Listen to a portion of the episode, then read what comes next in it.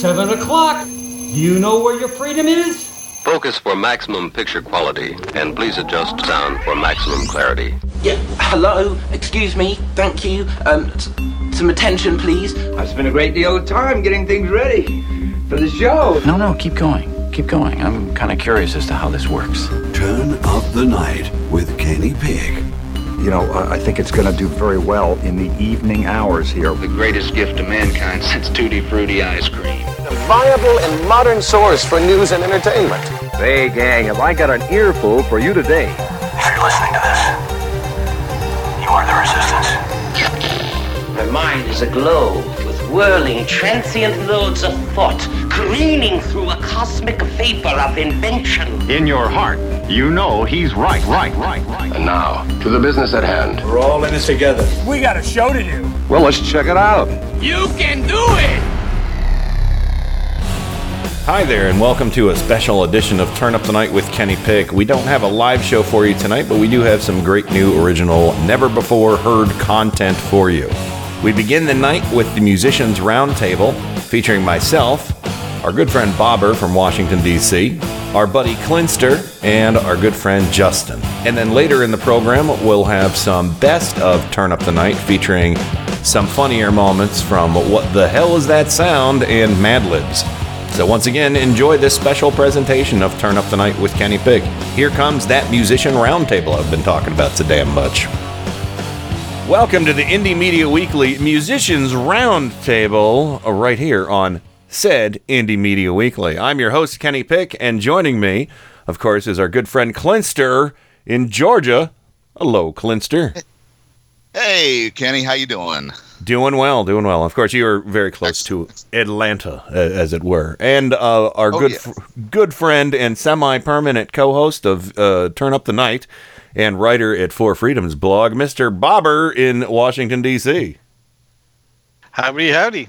Keep on rocking, baby. Yes, and representing the left coast on this round table is our good friend Justin from, well, not L.A., but like uh, he said, uh, most people think if you're from California, yeah, you're in L.A. So, but uh, Ju- Hey, Justin, yeah. guys? Thanks Hey. for having me. Yeah, this is a lot of fun. I, I've been wanting to do this for some time. We've we've been you know plotting and planning and scheming to get this underway, and now uh, here we are. We're we're all together, and uh, this is cool because we're going to talk about all the ins and outs of being a musician who mm, you know isn't the most successful musician in the world, but loves music with a passion. Um, and uh, I I thought first and foremost, well, I think. Um, uh, we're three guitarists and one bass player. Is that right, Clint? You're the you're the bass player of the, of the lot. Uh, pretty much, yeah. So, Yeah. No, actually, wait, no. Um, I'm a bass player and I can play the drums, but uh, Oh. no, my lot in life is I am a bass player. Oh, okay. All right. My mistake. So, um, but uh, No so look at that. We got a full we got a full band if we wanted to, right? So, Hey. uh, two guitarists. I'm, I'm a, uh, I, I'm a uh, jack of all trades and master of none. yeah, I, I'm, I'm the same. You know, I, you're a lot better keyboard player than I am. I, I will say from some of your keyboard work. Well, I've well. I can sing, but I'm told I shouldn't, but I still can. So, do, do know, you ever get requests to sing "Far, Far Away"? No, So- not yet. so uh but all right so cool. All right we've established this. I, my, i'm sorry i was i was mistaken uh, that you're a bassist and a drummer. So you're, you're a one-man rhythm section uh, all to yourself. That's cool. Pretty much. so all right well justin i tell you what we'll start with you. Um uh, how many uh, how many basses do you have at present? Uh, well, right now the basses I have. Well, I have my old. It's an old acoustic electric. It was the first model made, Ooh. and it's an old Ibanez, and it's from the '60s. It's my practice bass because it really stretches my hands. Mhm. Um, there really isn't a model number attached to it, which is kind of odd because they only made it for basically one year. Yeah. But I have a Music Man. I have a couple of PBs, um, and I don't really have a giant collection because you really can't play all of them. And if you're going to have an instrument, you need to play it uh, because instruments are like anything else. If you don't play them, they kind of go sour. Yeah. So, um, but my Music Man is kind of my uh, that's my go-to, and it's uh, it's just got a great action to it. It's a four string, um, you know, pretty you know pretty basic, but Mhm. uh, you know you really don't need more than four strings with the bass.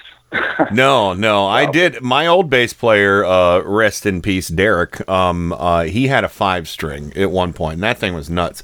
But I got to tell you, I I've played a Peavey bass before, and those are great basses.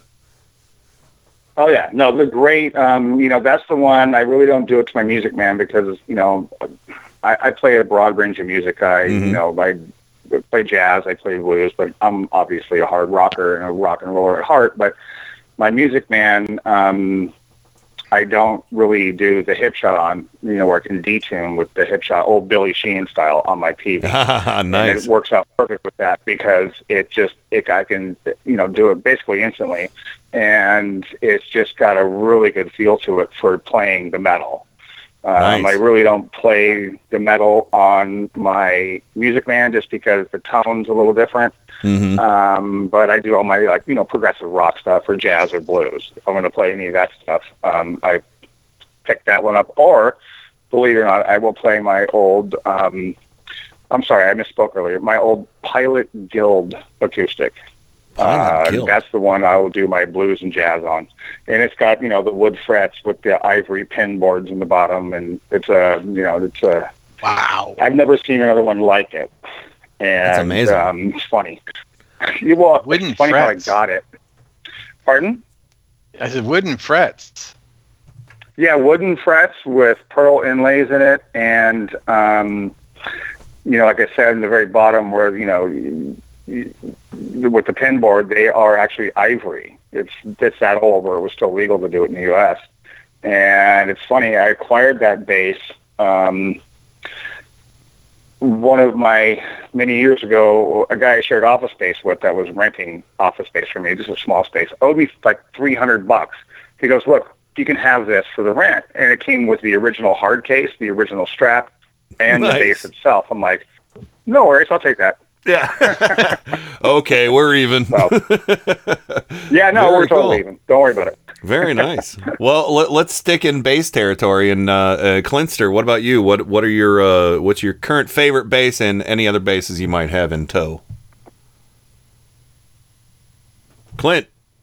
Oh, sorry, there? sorry. had, on, had on mute for a second. I had No problem. throat, so. You got it. Um, well, I have a currently I have a Yamaha BB3000 bass, uh, natural wood. It's uh it's a nice little instrument. I I um, get a good tone out of it. So um, that's been my that's been my bread and butter here. Um, and you know I've I've fooled around with uh, some Squiers and uh, uh, Peaveys, uh, of course. Um, and I also have a, uh Yamaha acoustic guitar, um, and and uh, in some ways, I kind of feel like my wife should be t- talking about all this because she's uh, she's the one who's really kind of loaded down with instruments. Uh, Oh, okay. She has, yeah, she's got like two acoustics, one electric guitar, um, four ukuleles. Wow. Uh, we only and- have one. Yeah. and uh, Actually, a correction, two. One, but one's real broke ass and, and from like the 40s. ah, Well, I draw the line at ukuleles. Okay, I have even I have limits, but but uh, we've been uh, we've been working on uh, getting our son uh, playing drums, and uh, he's progressing on that. So I don't know. One day we might actually form a little three piece band or something. Just there you to, go. Dan- you make turn him into a regular Danny Partridge, right? something like that. Give him a tambourine. I'll have to make my I have to make my Wait. hair move like uh, Reuben Kincaid whenever you know. There was always something shady about that Reuben Kincaid. Uh, Oh, so- yeah. he, he's, he's sweat too much.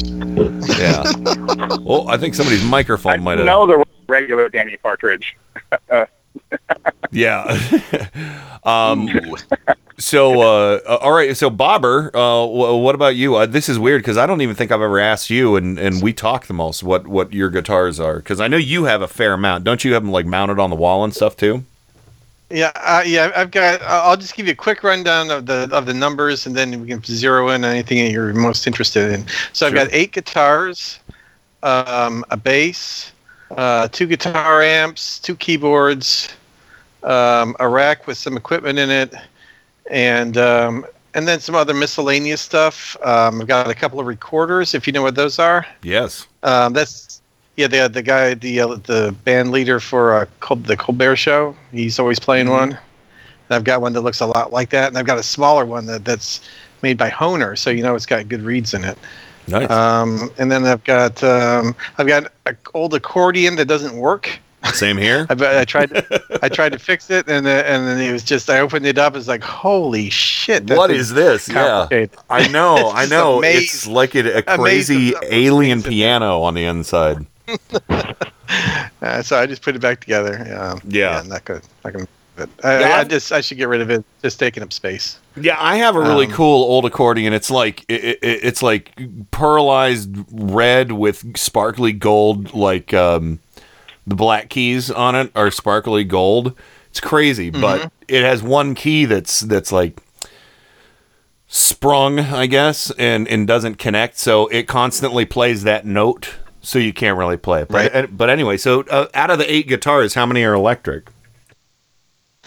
Um, there. Well, of all of them, uh, there's two that I can. No, three that I cannot plug in. Okay. Um, so there's I've got um, three solid body electrics, and then uh, three that are acoustic that are also electric. okay.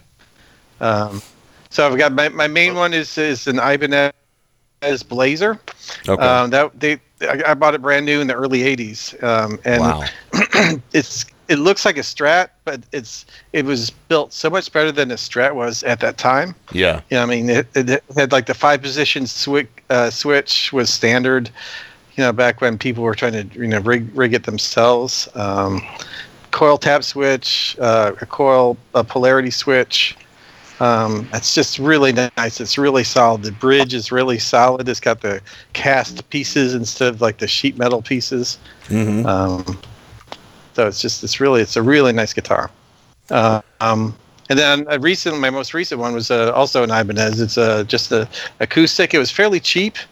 Uh, I think it's like two hundred and something bucks. Um, But I needed an acoustic that I can plug in for recording because that's really mostly what I do nowadays. Yeah. Um, in fact, in fact, I haven't played live in forever. I can't remember the last time it. I was probably still in Atlanta when the last time I played live. Yeah. Um, I'm I'm just a, I'm a new well, uh, but no, I'm all sorry. I'm sorry. I'll let you continue, and then I'll uh, talk about my crap. Okay. Um, I got a, a, a, a Washburn Lyon guitar. It's like a student guitar. It's not very very good. I hardly ever play that. I've got a Yamaha acoustic. I hardly ever play. I, sh- I should. And, and I pulled it out probably a, a, a month ago, and it's like, wow, this this actually plays really nice. I don't, I don't know why I don't play it more often. Um, I've got Alvarez 12 string. Oh wow. Um, a Yamaha. Yeah, that's, that's really nice. I got that at a uh, pawn shop for 250 bucks. I was like, I saw that and I was like, yes, I will take that. Thank you. and they, they even threw in a nice hard shell case, you know, for free. Have you ever had to like, restring will. it? Have you ever had to restring Oh it? Oh yeah, I, I, I yeah, I had to restring it when I brought it home because it was missing half the strings. Oh, okay. So so it was a six string when you bought it. yeah, or so, uh, but yeah, and then you know, once I put the strings on, it's like, holy cow, this thing sounds amazing.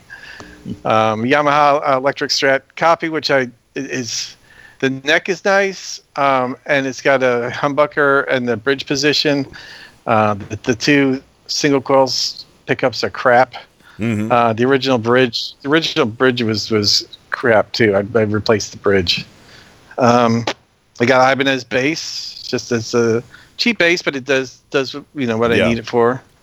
Um, I, you know, and then um, let's see, my one of my prized possessions is a 1961 Gibson ES 125. Um, Nice. It's it's uh you know hollow body with the F holes and the sort of the tobacco sunburst finish with a single uh, P90 pickup Wow. uh, by the neck, and that plays amazing. I mean, it, the, the the neck is just incredible. Um, but the plugged in, it's it's a little bassy sounding. You know, like there's not a lot of high end tone, which is kind of surprising with a PC pickup. Um, but so yeah, I mean, you can tweak it with the with the amp to get it to sound better. But you know, I usually just use that just for playing and not for recording. Nice, nice. Yeah, you know what my um uh, what what about keyboards? What do you what do you have for a keyboard now? Uh, I've got a Korg Triton, which is you know like a synthesizer. It, it, it can pretty much do anything and everything. Korgs are awesome. Um, yeah, uh, that, that, I've always had Korg keyboards. I mean, that was my first one, and I fell in love with it. Mhm. And so that's that's all I've ever had. Um, and then I've got a surprisingly, believe it or not, it's a Casio uh, electric piano, uh, but it's got 88 keys, weighted. Um, when you play it, it feels just like a real piano. Okay. Um, the the sounds that are in it aren't that good. You know, the, it's got like the built-in speakers, but I can MIDI it, so I can MIDI it into the the Korg for recording, and I can- you know I can play something and it'll feel like I'm playing a real piano, and I can have a you know a good piano sound you know coming out of the sound module of the Korg. Nice. So that works pretty well. Nice. And I've got I've got also got like a little little cheap uh, Boss drum machine that I can use. Uh, nice drums. Yeah, I I've never owned a drum machine, but I, I often think it would be nice. But you know, now I'm I'm I've been saying I'm going to get back into recording at some point, and a buddy of mine has recommended there's a um ah, I can't remember the name of the program, but there's some kind of drum program that has like thousands of beats that you can customize and stuff like that, and it, and it's like real recordings of real drums.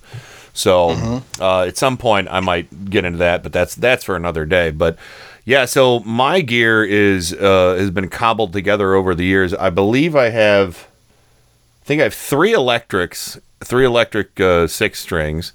My oldest one being um, Fender Lead Two, which has a nice starburst on it. Everything it's it has a lot of wear and tear. Um, it's got a fun sound. It, I don't know if any you guys remember that. Um, what was it? Dave Cochrane, who did "Life Is a Highway," was with Red Rider. I guess it, Yeah. Yeah. He he used Yeah. to play. He used to play one of those. Um, and then uh, I have a 1982 uh, GS uh, Ovation Ultra GS. Have you guys ever seen those? It's when Ovation was still making solid body electrics. Uh-huh. Ah, It's got no, uh, I don't know. It's got two humbuckers and uh, the bridge kind of sucks, but uh, it's a really neat design. Yeah, if you get a chance, look up Ovation Ultra GS. It's got a really, it's kind of a Strat body sort of, but it has this uh, interesting like bevel around the the edge of it. Um, it, it looks pretty nice. But yeah, I got that. Um, I bought that off a guy in high school, um, and I still have to this day. But that that needs a lot of work too. Um, uh, one of these days, I'm just going to drop both of those guitars off at a shop. And I lied, I have four electric uh, six strings because um, uh, my guitar I played up until very recently was a, a Mexican Strat that I bought probably about mm, 10 or 12 years ago. Uh, more, yeah, probably more like 12 or 13. And it, it's really nice. It, it has, but I'm pissed off because um, the paint jobs on these things now they just kind of dip them in plastic and I lost Oh, yeah. I lost a big big hunk of the finish and what it is is it's like a it's like a translucent blue so you can see the wood grain through it. Uh, it's tran translucent blue and then it has a, a kind of a a reddish brown turtle or tortoise shell uh, pick guard and then it has gold hardware. So it's really kind of a loud guitar color wise uh, but you know and, and of course stratocasters are always fun to play. I love that tone huge ritchie black blackmore nut so i always love that really warm sound you can get but still get some heaviness out of it. But then um, last year i just said fuck it i'm i'm, I'm becoming metal obsessed. So i was like i'm gonna buy an uh, i'm gonna buy an, uh, a marshall amp and an Ibanez.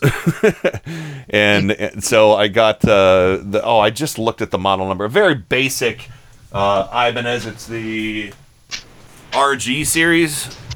So uh, you know it's uh, it's it's the real basic one, but it's a really nice like uh, it's a very deep purple color. now, you tied it all in. yeah, it's a very deep purple color, and it has uh, it has like a, a like a white pearl uh, mother of pearl kind of looking pick guard on it. Really, really nice guitar. Um, and uh, you know, I just love it's first guitar I've ever had that has the Floyd Rose tremolo, you know, system in it. Mm-hmm. Uh, first guitar I've had with the you know the the lock locking nut at the top. Um, you know, so and it's a lot of fun. And you know, when you pump that through the, the you know, I just got a Marshall combo. I think it was like I don't know, three or four hundred dollar amp, and it, it has lots of effects already built into it, and they all sound pretty good. You know, I watched a whole bunch of videos before I bought it to see what the sounds were like, and it was like, you know, it just it sounded like you know you've got this whole array of pedals. But I do have um, uh, a Boss distortion pedal um, that I used to use with my. I have a, uh, I have two different cabinets. I have a Sunn bass cabinet and an acoustic bass cabinet, but I play guitar through them. Well, the one I use for a PA now, the Sunn cabinet, I use, uh, cause, and that thing's a monster. I just left it downstairs for practice when I had the band because it has like six uh, 12 inch speakers in it, and it's really, it's really hard to move. Uh, but the the and uh, it really needs like you know wheelbarrow wheels on it or something, like two big handles and a wheelbarrow wheel. That would do it. Uh, and then the uh, the acoustic cabinet is nice. That was given to me by a friend. Well, he, he sold it to me for like 25 bucks or something. And it has six uh, 10 inch speakers. And then I have a Peavey Centurion Mark Mark 4 head, which has a really nice auto mix um, between the two channels on it. And um, so I so I was always playing through that for the Peaveys. I like the bass cabinets because it gave a fuller sound, especially when you're in a band and you're the only guitarist. So, um, uh, you know, well, I mean, aside from our bass guitarist, but uh, but yeah. So those are my things. I have an Ibanez acoustic. Um, that funny story behind that. There was this neighbor kid across the street who had a signed Ibanez acoustic by one of the guys in Trans Siberian Orchestra, and and she was like, "I want to get rid of this guitar." I saw, I know, and she she'd hear our band practice and stuff. And she's like, "And I need money. Do you want to buy it?" And I was like. She's like, "Oh, give it. Oh, give me twenty five dollars, and you can have this in the strap." And I was like, "I'll at least give you fifty, kid. Jesus, you know." So, so I got Yeah. a nice, nice Ibanez, nice Ibanez acoustic. I have an old Harmony acoustic, which is just crazy. It has like the F, is that you call them F holes or F cuts in it? Yeah. Yep. Yeah, it's a really crazy. Harmonies are great accents, man. Those Yeah. are really good with the apples. Yeah, I, a and fantastic axe. and then um, I think I have I have two two or three bases. I don't know. They're not. None of them are very good. um, I have the best one is probably it's like a, a you know um, a Fender knockoff. You know, black. I think all three bases I have are black. Hey, kind of bass you got? I got three black bases. so that's what I Hey, have. uh, that's what I have. I don't know the brand name or anything. There's just you know white pick guards, uh, black paint job, and they all kind of look like fenders. Um, and uh, and uh, yeah, I've got the I've got a, a Casio uh, keyboard as well. It's not anything super fancy, but it's fun. You know, it's fun to mess around with. And then again, the accordion, and then a whole uh, a whole mess of percussion. Yes, more cowbell. Everyone, I have cowbells. Um, and you know what? You all could kinds of not crap. exist without more cowbell. No, you can't. You can't. So yeah, so that's the rundown on my stuff, and you know there uh, and there was, you know, uh, another um, and just if if you happen to look up the Ovation Ultra GS, uh, look up the Ovation Breadwinner. this is a guitar I always wanted. I almost bought one. But um, I, I, I just didn't have enough money at the time. I was in my 20s and, you know, whatever. But uh, Ovation Breadwinner is this crazy axe-looking thing that they made in the early '80s. It's it's it was a, a monstrosity, but I always wanted one of those. Maybe one day I'll get one, but who knows? So, uh, all right, so there we go. We we got all our gear out on the table, and um, uh, so I, I guess we'll we'll talk about. Uh, well, I, uh, well, actually, um, I didn't find out what kind of amp do you play through, Justin. What do you like for an amp? I, I you know, I just use um, it's all Peavey. You know, the head and the amp. You know, I have. Uh, I love Peavey. The really small standard, and then Yeah. you know, when I did play out back when we played through the PA system, my brother Todd, uh, you know, one day we'll get him on the show. He's kind of like uh, the guru of not just sound, but he's the greatest guitar player I've ever seen in my life. We Nice. played in a lot of bands and we did a lot of stuff together. Uh, we don't play anymore um, for personal reasons. But uh, you know, I play just a very basic, you know, the Peavey with you know one 16 inch and then uh, two eight inches and uh, just a standard head. Mm-hmm. You know, I don't. There, there's not a lot of need for effects. I, yeah. I just kind of want like a clean sound, and then I, you know, when we do our heavier tunes, like our D tune set, you know, I just basically run that through my guitar and then just kind of go from there. I mean, in my opinion, you know, uh, you know, simple is better. Uh, you, oh, know, absolutely. you don't want to be over affected. You want to have you don't want to have layers and layers and layers of effects because then you know you have to actually play to those effects to mm-hmm. get the sound you want. Whereas if you just keep it simple, you can just play your natural style and everyone has their own natural sound the way they play individually music is very personal to everybody and you know i have a unique sound you know i mean obviously i've never played with a pick um uh and it's just there's a natural tone to the way i play and i try to base my sound on that mm-hmm. as opposed to oh god i gotta have you know this 17 board thing with all these pedals and then i have to have 48 heads over here and you know uh, it, it, uh, to me, it makes it way overcomplicated, and it doesn't really work in the end because it doesn't really show. Uh, you don't really get the sound from what you are projecting yeah. through your system. Yeah, yeah so I, you know, I, I play a very basic Peavey setup, um, and then when, when I go through like the PA system, uh, when we when we play bigger events, uh, I would basically have my brother run it and just make sure that my sound is that. And uh, cool. You know, you know, less is more sometimes. Oh no, I agree, especially with with bass. Uh, you know, because I've yeah. I, I've uh, you know, because I did play bass in one band for a while, um, and I I used um, an Ampeg combo, which I liked a lot. It had the nice yep. kickback feature, so you know, uh, it was kind of your own monitor too. Um, but yeah. uh, but uh, Clinster, what about you? Uh, uh amplification wise. Well, uh, in uh, right here, I've got a, a, Fender Rumble 15 bass amp. Uh, it's little, but it uh, it puts out a, a really nice, very solid tone, and I can, if I crank it up, it it'll shake the windows a little bit. So uh, nice. yeah. yeah, I it, yeah Fender amps are nice too. I it, that's great. I mean, because you guys are mentioning all this stuff, and I'm like, there's nothing I, bad I can say about any of these brand names of the gear because I've played with all of it and I, I like all of it. It because again, like every player has their own style. Every every every instrument kind of influences or informs your style from you know from uh, instrument to instrument. But Clint, are, are you a pick or pick or no pick bass player?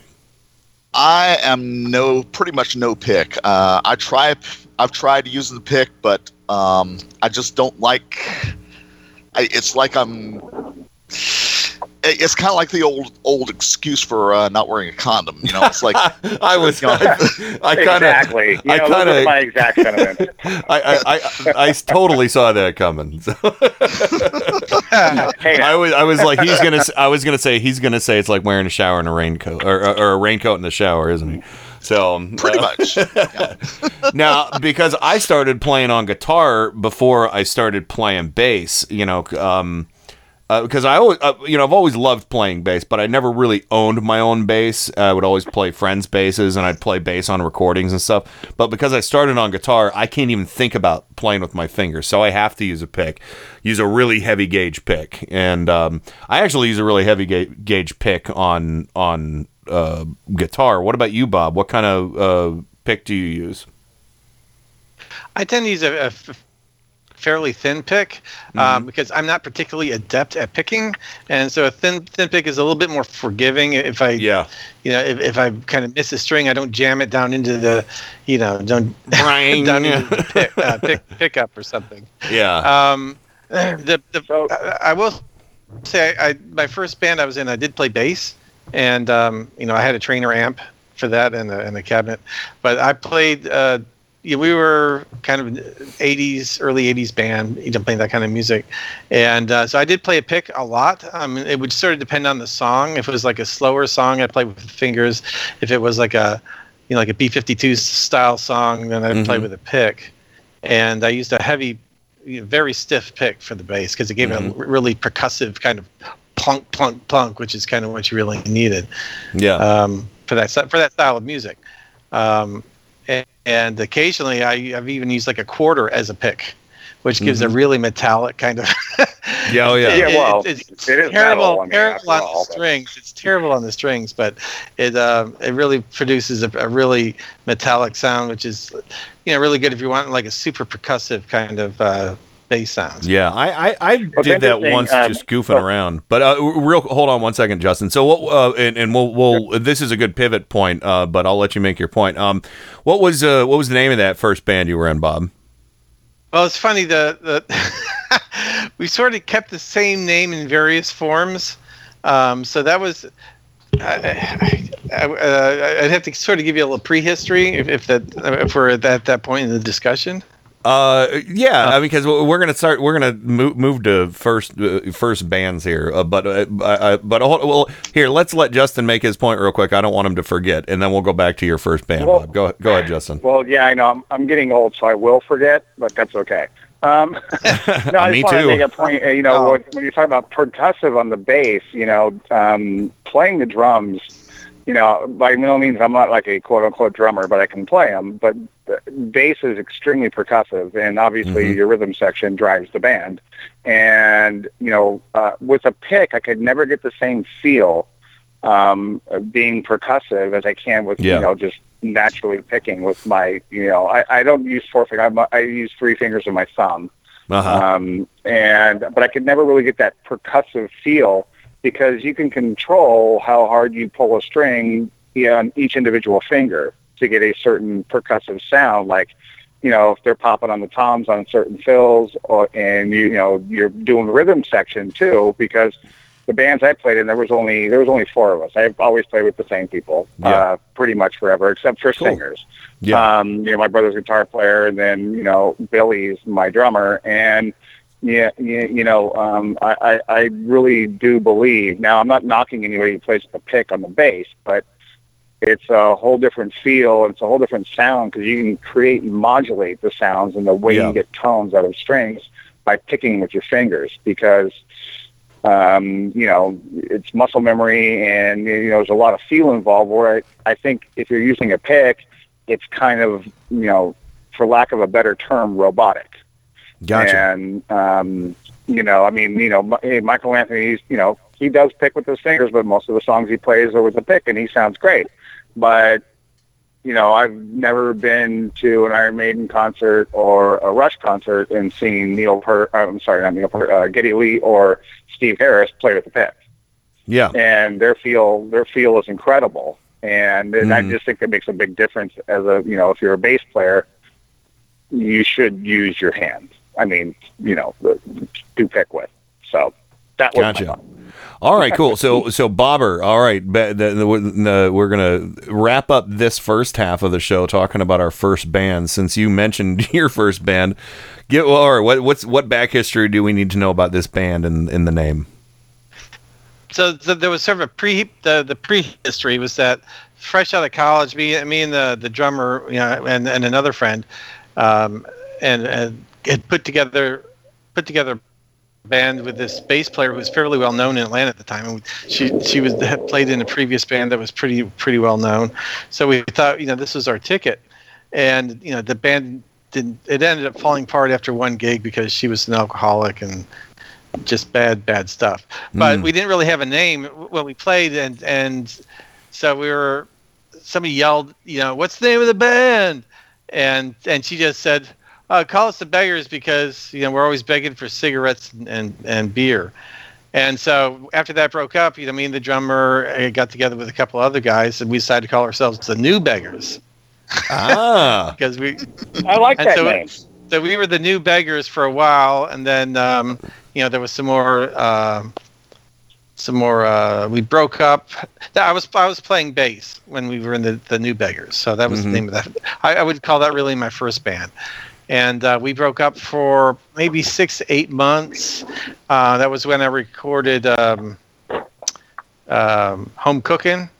Yeah. That was just that was me me and the and the one the other one of the guitar players and I was doing the bass part and so you know we did that and then we got the band back together and so we were I, I switched to keyboards at that point so I, I was the keyboard player and the one of the guitar players switched to bass and since we weren't new anymore we just changed it to the, we just dropped the new and we went back to being beggars and that's that was us for you know until I was probably a good eight years playing playing that. You didn't go with That- the old beggars, huh?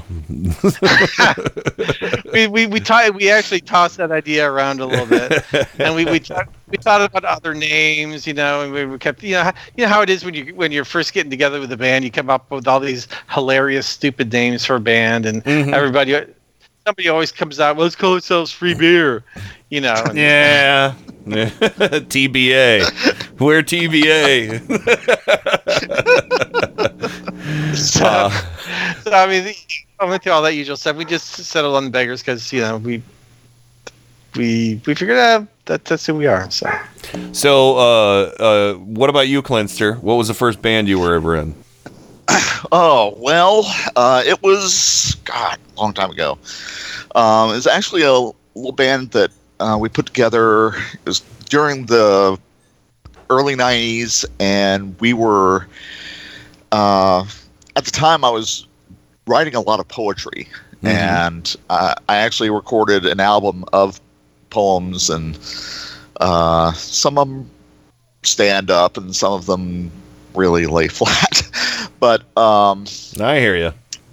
yeah, so, but there was a um, we had this festival in the town that I was living in at the time in South Carolina, uh, and uh, they were looking for acts to play in various venues, and so I talked with a couple of guys who I worked with on the album, and we put together a band, and we called it Pentamination.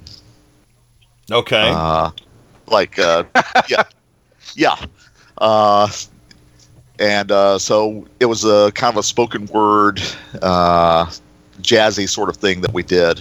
And It sounds spoken word. The name Pentamination sounds jazzy and spoken word. oh yeah, oh yeah. um, and uh, we, you know, we played a we played a couple of gigs. Not never really did anything with it. Yeah. Um, and uh, at the time, I was more into theater than uh, music, so I uh, never really got any any proper uh, rock band creds under my belt. But Mhm. uh, I, you know, I've just kind of done stuff here and there. I, I break out a garage band and I'll uh, just kind of noodle up, noodle some tunes up and you know create uh, create the rest of the band around what I do. So Nice. yeah. So, so Justin, did you? Now I know you said that you you've kind of been playing with the same group of guys for the longest time, but was there that first band that you know where maybe you didn't you know didn't even really go anywhere or anything? Well, there was the first band, and again, it was uh, we didn't have a singer. um, it was just it was you know I call him Stampy, my drummer. Um, his Yeah. Billy Brown, and then my brother's a guitar player, and you know they said, okay, well we have a guitar player and a drummer. You need to play the bass, and I really never picked up a bass, and then all of a sudden I picked it up and it's just kind of a natural fit, and so we're playing, and uh, there was no name for that band, but we did play a couple of legendary parties in the San Fernando Valley back in the late '80s and um, early '90s. Um, Nice. And then we, you know, I played. You know, one of my good friends, his name, he's, he's passed on, but his name was Shelby Kraft. He was a great guitar player. And his first band, um, the drummer was Brad Wilkes. And I'm not sure if you're familiar with him, but he's the drummer for Rage Against the Machine. Oh, okay. And um, he was, yeah, he's like he was right up the street from us, and we played this huge party with him. We opened up for him, and just like they're like, dude, go out and rock, and we just did like uh, I would say, for lack of a better term, like an Yngwie style, you know, just instrumental music. Nice. Um, and that was big. But the ver- the actual very first real band, when it was a real band with the singer and everything, was called Straight Jacket Jesus.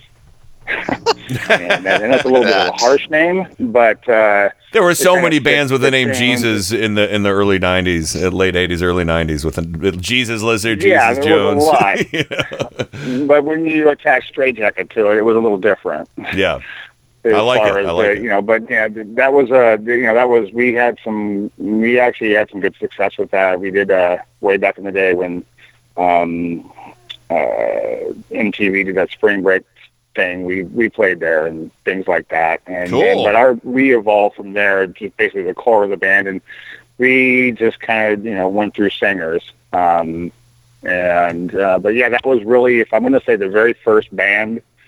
Well, actually, just be me and Todd playing. Me and Todd's my brother playing in um, our garage, and just you know the very. I will tell you, you know, it was interesting. The very first song I could ever play all the way through, where I could actually do it, was um, a Rush tune. It was uh, I can't even the song. It was one zero zero, song about code. Oh, And that was the very first song I ever learned. And then, you know, we did the Tom Sawyer thing, but then, um, you know, I, I know we spoke like kind of, you know, uh, privately. Uh, I, I know like all the Van Halen people, and you know, because of my mother being involved with Warner Brothers, hmm uh, one of the other very first songs I learned was "Hot for Teacher." Cool, cool. and so that was uh you know that was interesting but uh, yeah my very the very first actual band if you want to put a name to it would be straight jacket jesus Nice. Okay, now We I'm gonna were, get. uh, the music fits the name put it that way Nice. Okay, now I will go. Uh, uh, this is a little bit of my history with with being a musician. Is I had a bunch of really great friends in high school, and we always talked about starting a band.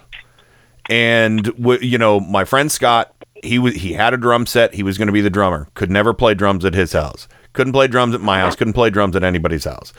Um, my friend my friend Steve was going to be the keyboardist, keyboardist and or bassist. Um, and he moved to Pennsylvania. Um, and then you know there were other uh, there was our other uh, I had another friend Steve who was going to be a second guitarist and I was going to be a guitarist and we everybody and you know and I was the only one that was serious about it. But I never had anybody to play with because they, they never played, you know, and nobody was allowed to play anywhere. So I was just, you know, noodling away in my, you know, my bedroom at home, and I was terrible. And I loved heavy metal. Uh, You know, I loved heavy metal so much, and I, I, I bought, you know, all this stuff from Shrapnel Records, all these shredder things, and I Oh, still, God, I still can't, records. I still can't play any of this stuff to this day. But I'm a very, very good rhythm guitarist um it, for for heavy stuff you know power chord rhythm guitarist. I you know i'm very accurate i'm very you know concise um i come up with good riffs and stuff like that but it and, and I, I was always really good at coming up with riffs like you know kind of sabbathy kind of you know whatever you know just that those heavy riffs with weird you know half steps where there shouldn't ought to be kind of stuff um but you know eh, so so i ended up um uh, becoming friends with, uh, and uh, it, it's kind of strained to figure out how I became friends. Oh no, no, no! I, I there was this guy Dave who um, who we could play at his house because his dad was like a drunk and never home, and his mom just didn't care, you know. And so we used to go over to his house, play in this filthy bedroom. And then all these other, and then he- he'd call all these other people. You know, he was like from the next town over, and he'd call all these other people. And he's like, "Oh yeah, there's this guy, there's this guy Duck I know who plays bass. We call him Duck because he walks like a duck." And he really didn't walk like a duck. It was just a mean thing to say. And this guy named Duck turned out to be my best friend for over 30 years, uh, almost 30 years, I should say. Uh, Mort, who I tried to get on this show, but um, couldn't um because he's busy because he's still in a band and he still plays like crazy. Uh he's in kill the hippies. I was in that band too. But our first my first band with with mort was my first real band. And it was me on guitar him on um bass this horrible human being named rob uh on drums. Um and uh and we didn't have any cymbals. So matt rigged up the cage from an oscillating fan. You- How the hell do you not have cymbals? Okay, Oh. I mean, my God, I have cymbals. I was, uh, come on, we were we were like we were broke ass teenagers trying to do this, you know, and and you know, it, it- but yeah. So our first band, it was called. Get ready for it. Great name, Freak Show. hey now, oh wait, and and so and we sucked. We sucked. And the thing was, um, I wanted to play metal. I couldn't play metal. I did like punk rock, so I was like, all right, I guess I'm playing punk rock. so, you know, armed with my power chords and uh, and pretty decent songwriting abilities, I, you know, we you know I worked really well with Matt. He he got what I was doing. I got what he was doing. Uh, we worked well together. We wrote well together. Um, and and then it just became a rotation of who played drums and who was singing. We started with his girlfriend Jessica singing, who was terrible. Um, this sounds horrible. It I, was. I mean, I don't want to like well, it or anything, no, this I'm- sounds horrible. Yeah, I'm telling you, it was. It was. I, I'm being pure, very candid with you right now. Um, and you know, I mean, we had little shitty amps. I had a pink, a hot pink Cort electric guitar, um, and a, gor- a gorilla, a gorilla amp. Probably I don't know, thirty watts or something like that. Uh, Wow. Yeah, and uh, and, and yeah, and it was it was terrible, and and we actually played a show. Um, and Oh, it God. was we played a show at the Penguin Pub. It was where uh, the Dead Boys always used to hang out and play. And um, they we uh, you know we sucked. Uh, yeah, and uh, we played a show, and uh, we kind of went home really embarrassed. And Mort and I were like, we're gonna start playing good with better musicians and get better equipment, and we did. And gradually we worked up to you know uh, uh, founding Kill the Hippies together um, with his other girlfriend on bass. she actually could play though, um, and they're and they're still doing it. Well, they're married now, and they still they still go. And I just you know I, I kind of drifted from that. You know they they were you know I was getting married, and they wanted to stay in Kent, Ohio, and I was like I'm out of here.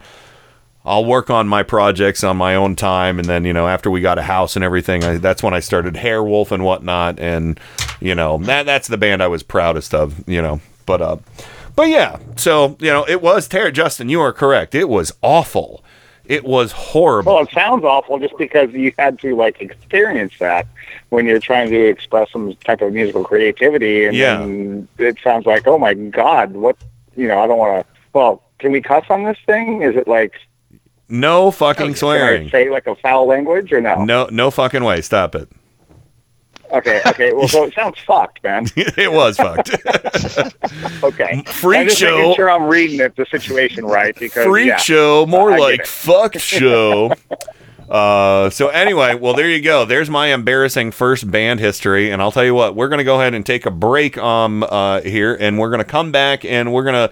Well, I tell you what, I think the perfect segue would be to relive positive uh, moments in our musical history, even though I mine arguably was the only negative one here. So, uh, but so we'll, we'll, Killing me, we'll- Kenny. when we come back, when we I come can- back, I, can- I can give you plenty of plenty of negative ones, but yeah, yeah, sorry. I'm sure. you know, I, there, there, there are plenty more of those, but we'll, we'll talk about highlights uh, from our musical careers, as it were, when we come back on the Musicians Roundtable right here on Indie Media Weekly. Don't go anywhere.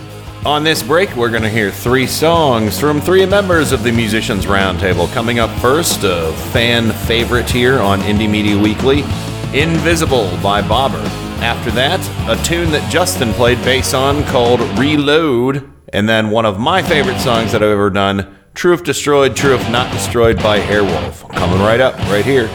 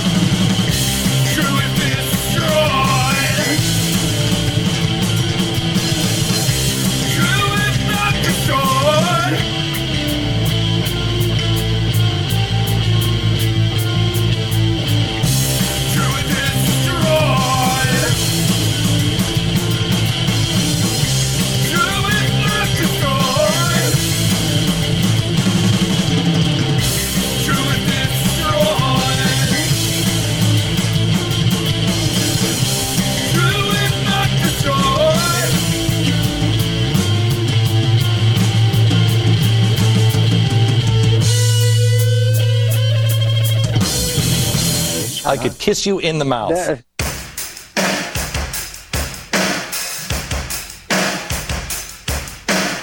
Hey, this is Brad Friedman from BradBlog.com and the Bradcast, heard right here on Indie Media Weekly.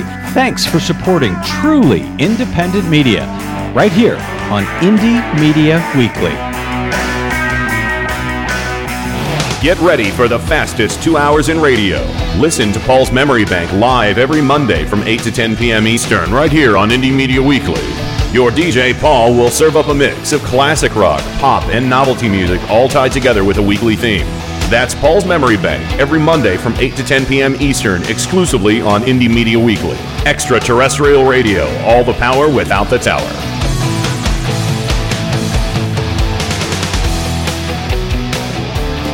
Hi, I'm Tim Cormall, host of The Tim Cormall Show. And I'm Joe Santorsa, co host and head mechanic of the Clown Car Garage. Each week, our guests join a roundtable discussion of the political news of the week and peek into the GOP circus tent. And of course, no circus is complete without clowns. And each week, I inspect the clown car to see what obnoxious fumes they have been spreading all around the country. So join us each week. Admission is free, but just one word of caution. If you see the GOP clown car, get out of the way. They're terrible drivers. Hey, Joe, what was that? Uh, I think we just lost another clown car. Tune in for the Tim Cormall Show on Indie Media Weekly Radio, Mondays and Wednesdays at 8:30 a.m. Eastern, right here on Indie Media Weekly Radio. IndieMediaWeekly.com. Extraterrestrial radio, all the power without the tower. Light out, everybody. Every Sunday and Monday at 10:30 p.m. Eastern, Indie Media Weekly presents the Sci-Fi Double Feature with two old-time radio shows from the science fiction and horror genre. The Sci-Fi Double Feature every Sunday and Monday at 10:30 p.m. Eastern, right here on Indie Media Weekly.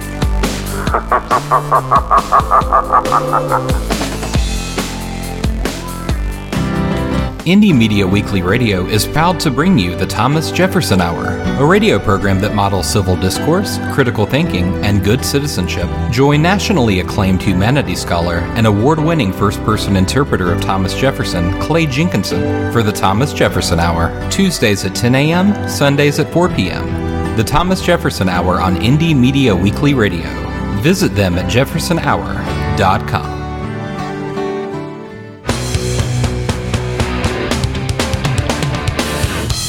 This is Indie Media Weekly, extraterrestrial radio. All the power without the tower.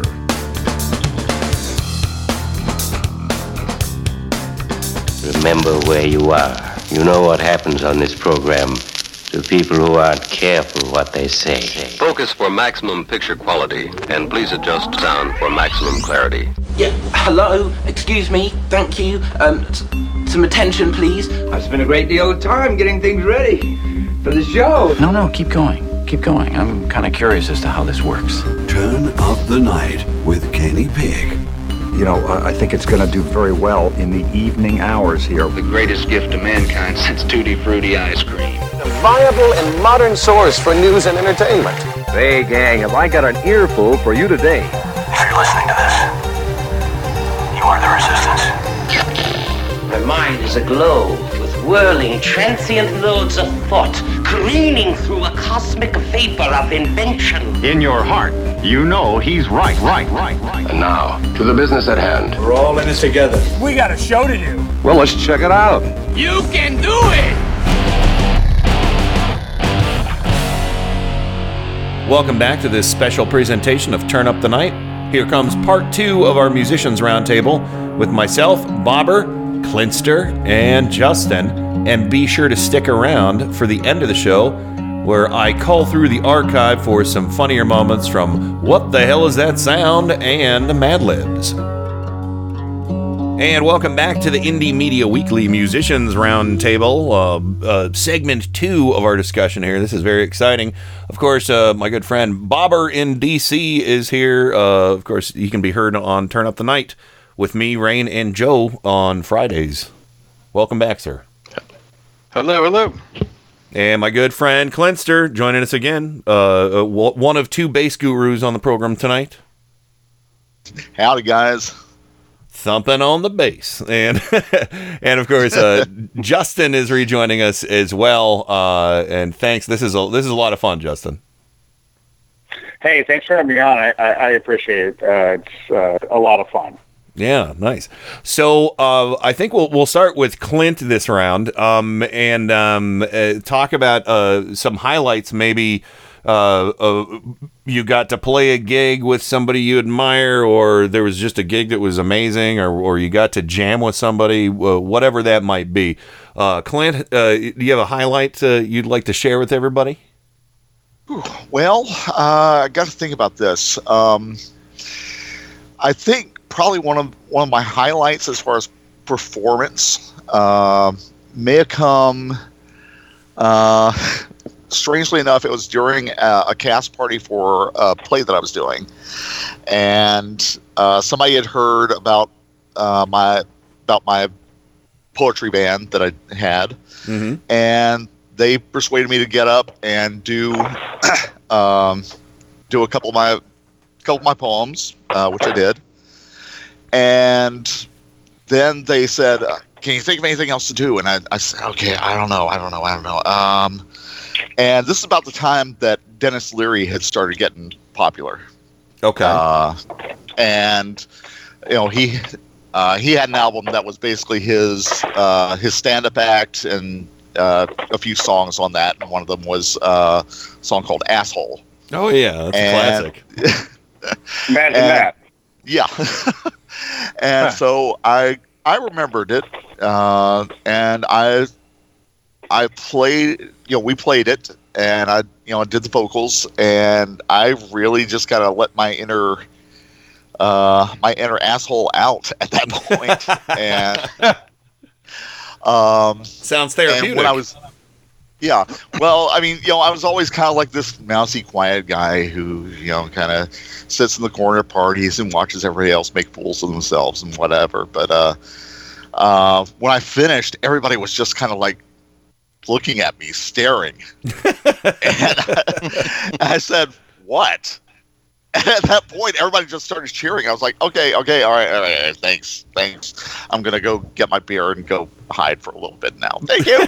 uh, but after after I did it, I actually looked back on it and I was like, yeah, yeah, that was great. I could be a, you know, a, a front man if I wanted to. But uh, unfortunately, I never got my, my gumption up to actually uh, get into a band and do something like that. So. Well, we, we, need to start the Indie Media Weekly super group, and uh, we'll we'll we'll all we'll trade off on vocal duties. So hey, uh, I'm I'm hip. That's nice. Let's do nice. it. well, long distance collaboration. Uh, yeah. Unless we all go to Bobber's for Beer Fest this uh, this summer. So do it. yeah. And uh, uh, so, what, what about you, Bobber? You have a, a, a big highlight uh, from uh, in, in, the realm of gigging or or jamming. I don't know that I have a, a, single big highlight. I've got several pretty cool highlights, um, and I won't spend too much time on any one of in particular. Um, one one thing that was pretty cool. We had, our band had won a battle of the bands, and the the prize was five hours of studio time at, at a pretty nice studio, wow. studio in Atlanta, Cheshire Sound, and um, so we go in there to uh, we you know schedule the time five hours. We're going to go in there and just knock out a song. I mean, five hours isn't a lot of time to yeah. set up, record, mix down, you know, etc. So we you know we had the song. We were going to blast through it. So we go walking in, and standing there in the lobby is Tony Iommi. Oh no shit! oh. yes. Oh my god! And I was like, we're all just got all of our jaws just hit the floor. Um, and so the the studio had like a big studio and then like a little small studio, and of course we had the little small studio. Yeah. But at, at that same time, Black Sabbath was in there recording some stuff. I mean, at the same actual time. I mean, they were they were coming much later in the day than you know than we were. What year? Um, what year was yeah, this? so we got start. Um, this was probably that was mid '80s, I guess. I don't. Well, remember. that mid to later mid '80s, maybe. That was pro. Uh, I'm wondering what lineup it was. It was probably either Glenn Hughes or well, it had to be Glenn Hughes or Tony Martin or one of the singers in between. So they had Ray Gillen for a while at that point too. But wow, that's did you did anybody say, "Hey, you want to you want to play a solo on this track?" no, no, you- nobody did that. It, it wasn't that that type of song. So I, it would have been. It would have been. I would have made it that type of that- song if if I could get Tony Iommi. I would have done whatever. that's They, awesome uh, though. I, I know. And then uh, we yeah we missed uh, Prince by like two weeks. He'd been in there two weeks previous. They they told us that he came in uh, in in full makeup, stage costume, etc. to record you know stuff. I guess help to get in the uh, the mood or whatever.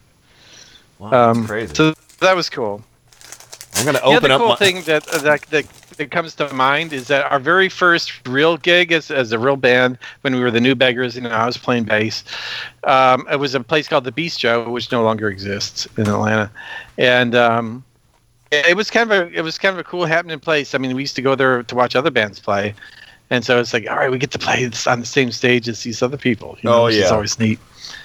And um, and so it was our first gig. We, we had just enough songs for our set. You know, we Mhm. had I think we had like eleven or thirteen songs, and that was it. You know, and we were all original band. So I mean, we we'd had these songs, we're ready to go. We played our set, we played all our songs. We get off, and the crowd wants us. To, you know, they're they're giving us a an ovation. They want us to come back for an encore. and we didn't have any more songs. And so you know, we're saying, well, we play we can play this one. It's it's it's not quite ready yet, but we can we can go through it and or we could play one of our songs over again. And, and one of the guys in the band was like, no, no, man, that's amateur hour. We're not we can't do that. No. So we we never did actually come back out for an Leave them wanting more. Uh, just so you know, uh, Bobber, I'm I have my Black Sabbath collection, uh, my CD collection, right beside me, and I flipped open uh, the Seventh Star, which was supposed to be Tony Iommi's solo album, but the Warner Brothers pressured him to call it Black Sabbath, um, and it says recorded at Cheshire Sounds Studios, Atlanta. Yep. So That was that was the session you saw. So exciting. Well, we didn't 19 really like I said. So yeah, we was- didn't, didn't really see the session. He we just saw him in the lobby, and that was that was well, it. still, that's that's impressive. I like that. that was that was pretty cool. Yeah. Uh, so, uh, all right, now, Justin, I know you. You've got. We've already talked about some crazy stuff. Uh, you know, you living in California and everything. You were kind of uh, in the in the eye of the hurricane in, of '80s music out there. But what what did you want to? Um, wh- wh- what's your one of your highlights you want to talk about? Well, highlights of who I played with or who I've met Uh, and who I've it's- been it- around. it's 'cause entirely it up kind of you. blends, but okay. So, well, I should tell the Yngwie story, right? Yeah, do that. Okay. So, um, yeah, I'm in high school. This was in 1987. I was a junior. Um, so obviously I'm old as like dirt, but that's okay. So, you know, there's You're a, the there was a Dunkin' come on. Donuts right by, pardon? I said you're the same age as me. Come on, we're we're not that old. Okay, so we're we're collectively that old. So, Yeah. but anyway, so you know, there was a donut shop I'd stop by. Um, you know, it was right by the Seven Eleven, and it was right on the way to school. And we'd stop by. I'd go there, you know, and so I'm in there, and it's, it was ironic because it happened every Thursday. And I'm in the donut store, and I'm like, wow, that guy looks familiar. And you know, if you didn't know who he was, you probably wouldn't because back in that time, it was like you know that was the release of his first album. It was Yngwie Malmsteen, Yeah. and I'm like, oh my god, that's Yngwie.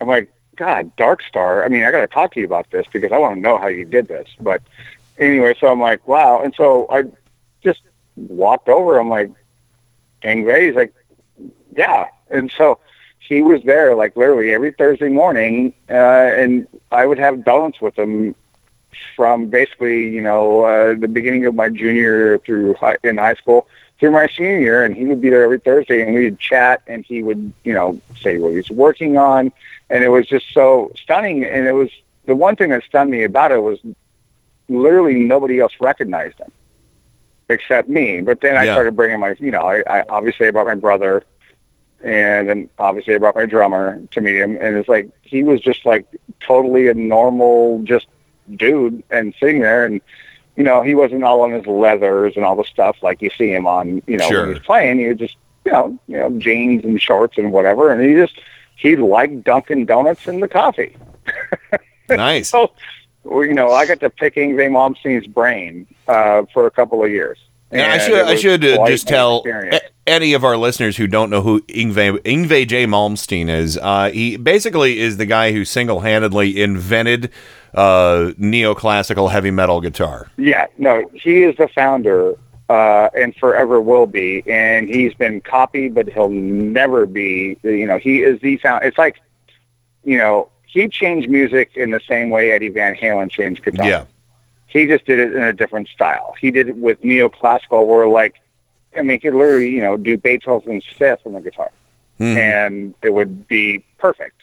And he literally changed everything. But you know, the one thing that I'm always amazed that what he accomplished was he got the musicians around him that could do all the parts on the background for him, the drums, the bass.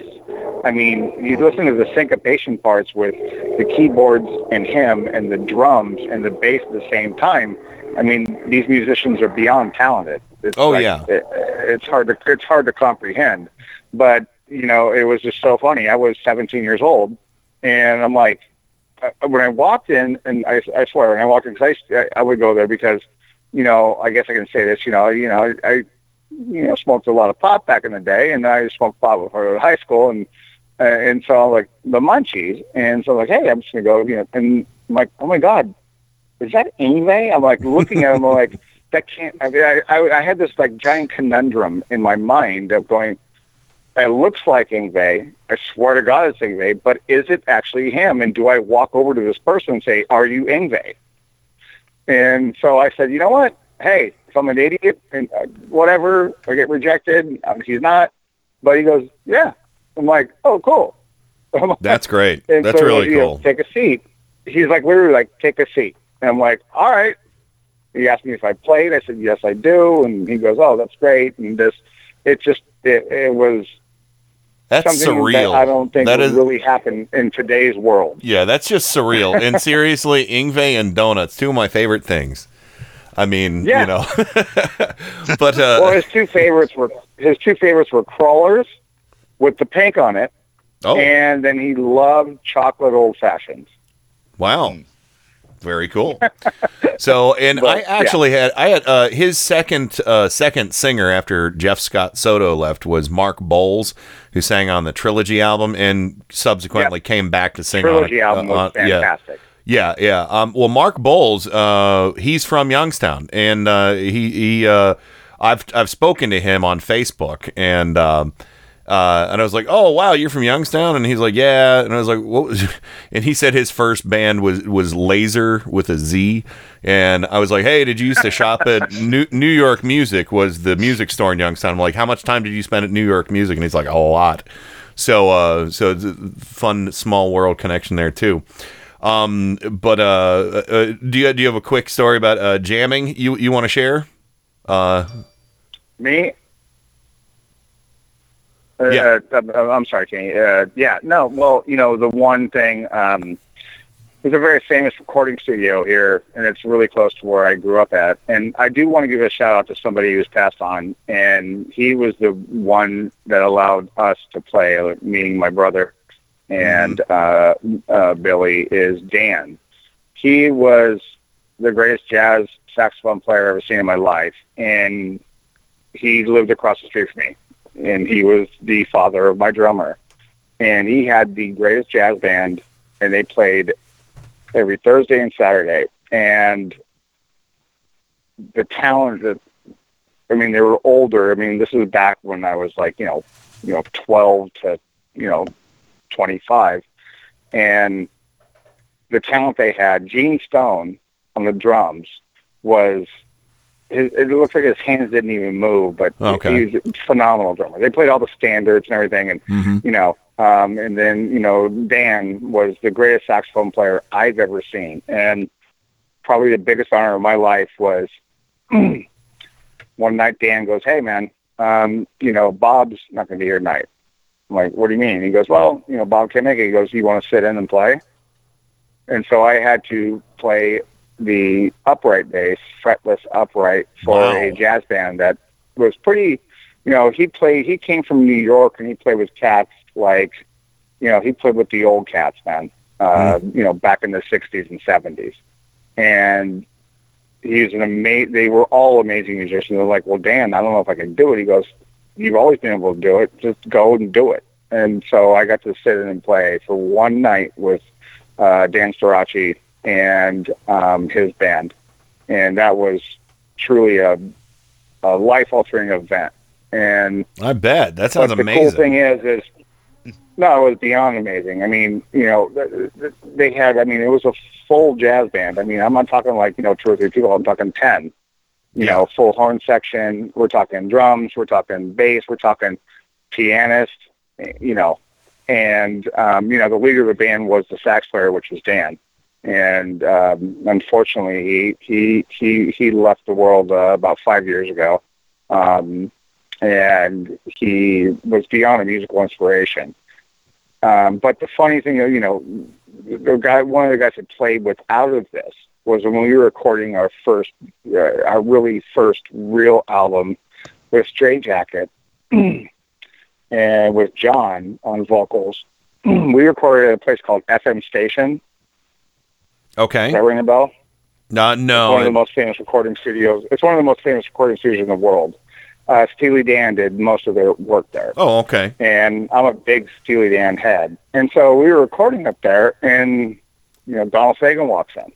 Oh. and we just got done, and we're like, we're like, whoa, wow. I'm like, oh my God, that's Donald fucking Fagen right there.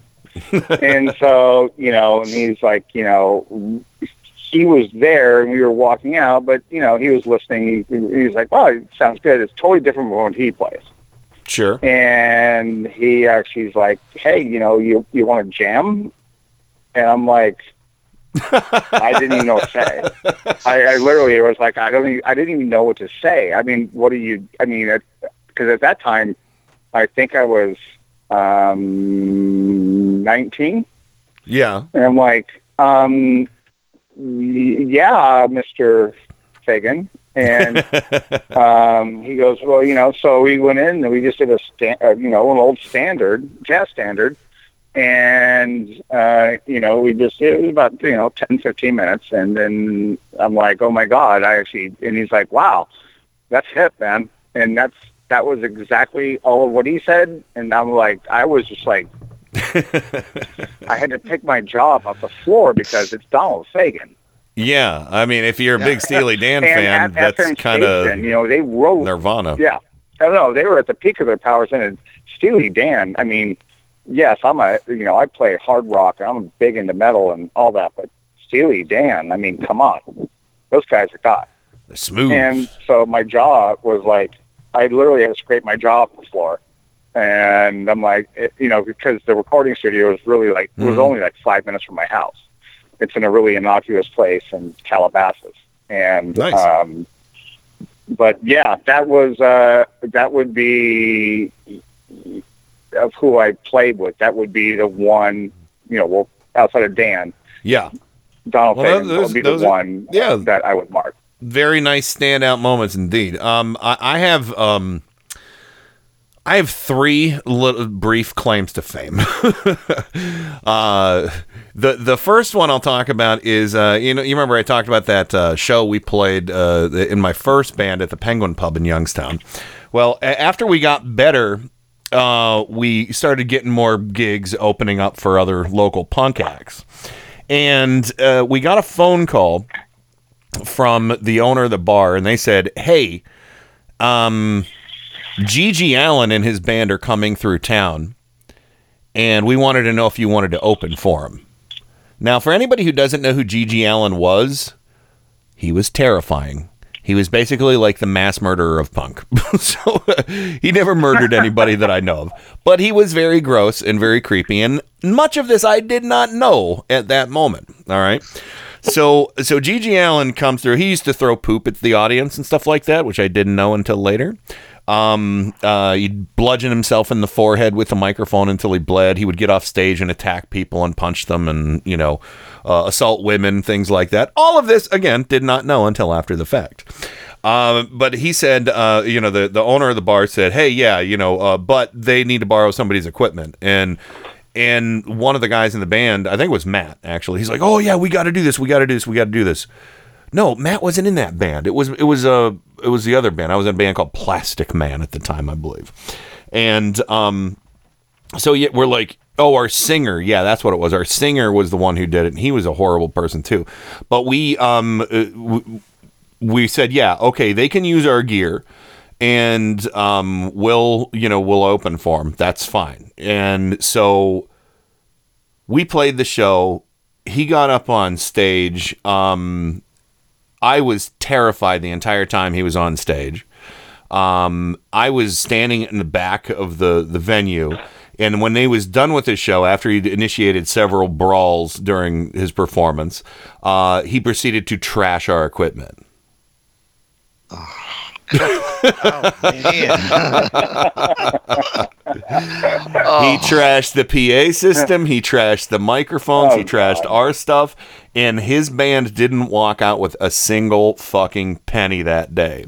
Uh, the sound guy gave us enough money to, to get our gear. And I don't, I don't know how this happened, but our drummer at that time, sweet little young man named Rob, who I'm still friends with, great guy. Um, he, um, he, I swear to God, he took his entire drum kit out in one trip by himself because it was like the drums were there, and then I saw him run, and the drums were gone. and uh, and and so I, I actually got my amp fixed under warranty uh, because when he kicked it off the, it was sitting on a on a chair. It was a it was like a two 12 inch speaker deal, and they had it mic'd. Kicked it off, and then the the plug. Uh, kind of basically acted like a crowbar when it hit the floor and pried the connectors away from the circuit board. Uh, and that was pretty much it. But I got it fixed under warranty and I got some extra money.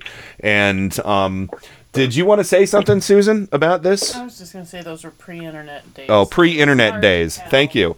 Uh, yeah, pre-internet days. So we really didn't um, know about who GG Allin was. So, So that back in the happened. Stone Age, right? yeah. So so that happened. Uh, that was that, and and we all let it happen. So, but GG Allin died on that tour. Uh, he overdosed and died on that tour. And mm, uh, don't you think a bunch of us were real sad when we heard about that? uh, but yeah, he was a, he was a bad man. Uh, and you know, and breaking our equipment was the least of it. Uh, so uh, f- flash forward many many years later. Um, I uh, actually was on back in the days of MySpace. I started, and this is kind of almost how I started doing podcasts and everything, is because I would request interviews with musicians who weren't were kind of on the outs, you know. Um, and at one point, I started talking to Question Mark from Question Mark and the Mysterians. I think he was living in Michigan at the time, and I started chatting him up, and he was a really cool, fun guy. Uh, and then I started talking to him on the phone, and he had a weird obsession with Charles Atlas too. By the way, I'm just going to throw it out there. um, Charles Atlas. He, we we talked about Charles, the old Charles Atlas like comic book ads a lot over the phone. He's like, I wonder what that was all about, and I was like, I, I dynamic tension. flexing not letting bullies kick sand in your face i don't know question mark but do you want to come play in youngstown so I, I, I made an in with this guy uh, who ran a club. I think he's, he still might run uh, runs a club in Lakewood, Ohio, which is ten minutes away from here, called the Winchester. And he has a lot of like class, uh, you know, classical artists come through. You know, classic artists, I should say. I went to see Allan Holdsworth there before. Uh, who's Oh Pete? God, Allan Holdsworth. Yeah, God. yeah, Pete. Pete Best's band played there. um, wow. Uh, you know, so you know, and all kinds of uh, you know, and so he was really interested in the show, and I said, "All right, well, I want to play it." And um, I want my friends, Lords of the Highway, to play. They're kind of a, a heavy rockabilly act, uh, who I was in bands with members of as well. But um, but so and and it was the dad of rock. It was the precursor to Hairwolf. Was and so I booked the show. They came down. I, I think I got them like 900 bucks for playing the show or something like that, which wasn't bad, but it was cool to hear, you know, 96 tears. And, uh, uh, but in another positive experience is they used our equipment too. And guess what? They didn't break any of it. So, um, it was very nice. And and from my understanding, all of the at this time, and this show had to have been at least 12 years ago. I think it was maybe around 2005, 2006. Um, and all the original members, I believe, were still in the band. The original Mysterians were all there. Maybe like one member had changed. I don't remember. But um, but yeah, so it was it was kind of nice because he had just actually he um his house burned down like shortly before that. So I was kind of trying to help him out and get him some more money because he was kind of destitute. So, but that was the that was uh, the big uh, big one. And a, a quick one off before we change gears is uh, I got to back um, Chuck Mosley, the original singer of Faith No More. Um, the We Care a Lot, um, you know, from their first uh, first two albums, I believe, the the self titled one and Introduce Yourself. Um, before they got Mike Patton and blew up. Um, but uh, yeah, he lived in. Um, he he passed away, I believe, last year. Um, friends with his uh, his widow Pip on uh, Facebook, but uh, he was hanging out a lot at this place where we we were playing shows, and we played a band, uh, played a show. I believe it was the Dad of Rock again. So that it was right around the same time because we were pretty active. You know, that was the that and Hairwolf, we were pretty active. But um, uh, yeah, so he we opened up for him, and he was doing a thing where it was just like him and a keyboardist. And he was like, "Hey man, would you guys back us up on this song?" And I'm like, "What are the notes?" yeah. What key and what time signature? Yeah. So, uh, well, that for that, I just go with the flow. I'm just like, tell me the notes. What are the chords? And uh, you know, uh, we'll, we'll we'll go in from there. You start it. We'll we'll join in. And uh, and it was really cool. It was really cool because I I, I really admire uh, his work, especially the first Faith No More album before they were signed to uh I forget what label they were on, but um uh, before uh, I think Elektra is where they got signed to. But before they were on Elektra, Elektra. They had one on on Mordam Records. More damn records. Mm-hmm. So, um, uh, and uh, and I really wanted to do um, a song with him. Uh, they, there's a song called "As the Worm Turns" on that that I I really wanted to try and do with him. And we knew the music for it, but he's like, "Oh man, I don't remember the lyrics." And I was like, "Oh, let me see if I can write them down." You know, because we didn't have a printer, and I was looking on the internet, but it never. We just didn't have time to do it. But uh, we did get to back him on one song, so th- those are those are my three uh, favorite stories. Uh, one horrible, one helpful, and one completely awesome. Um, so hey, can I interject one thing here real quick? Sure, go You ahead. mind? It's uh, about seeing a gig. Um, there's a little place. It's in Universal City, right across from Universal Studios. It's called the Baked Potato. You ever heard of that? No, huh? That place?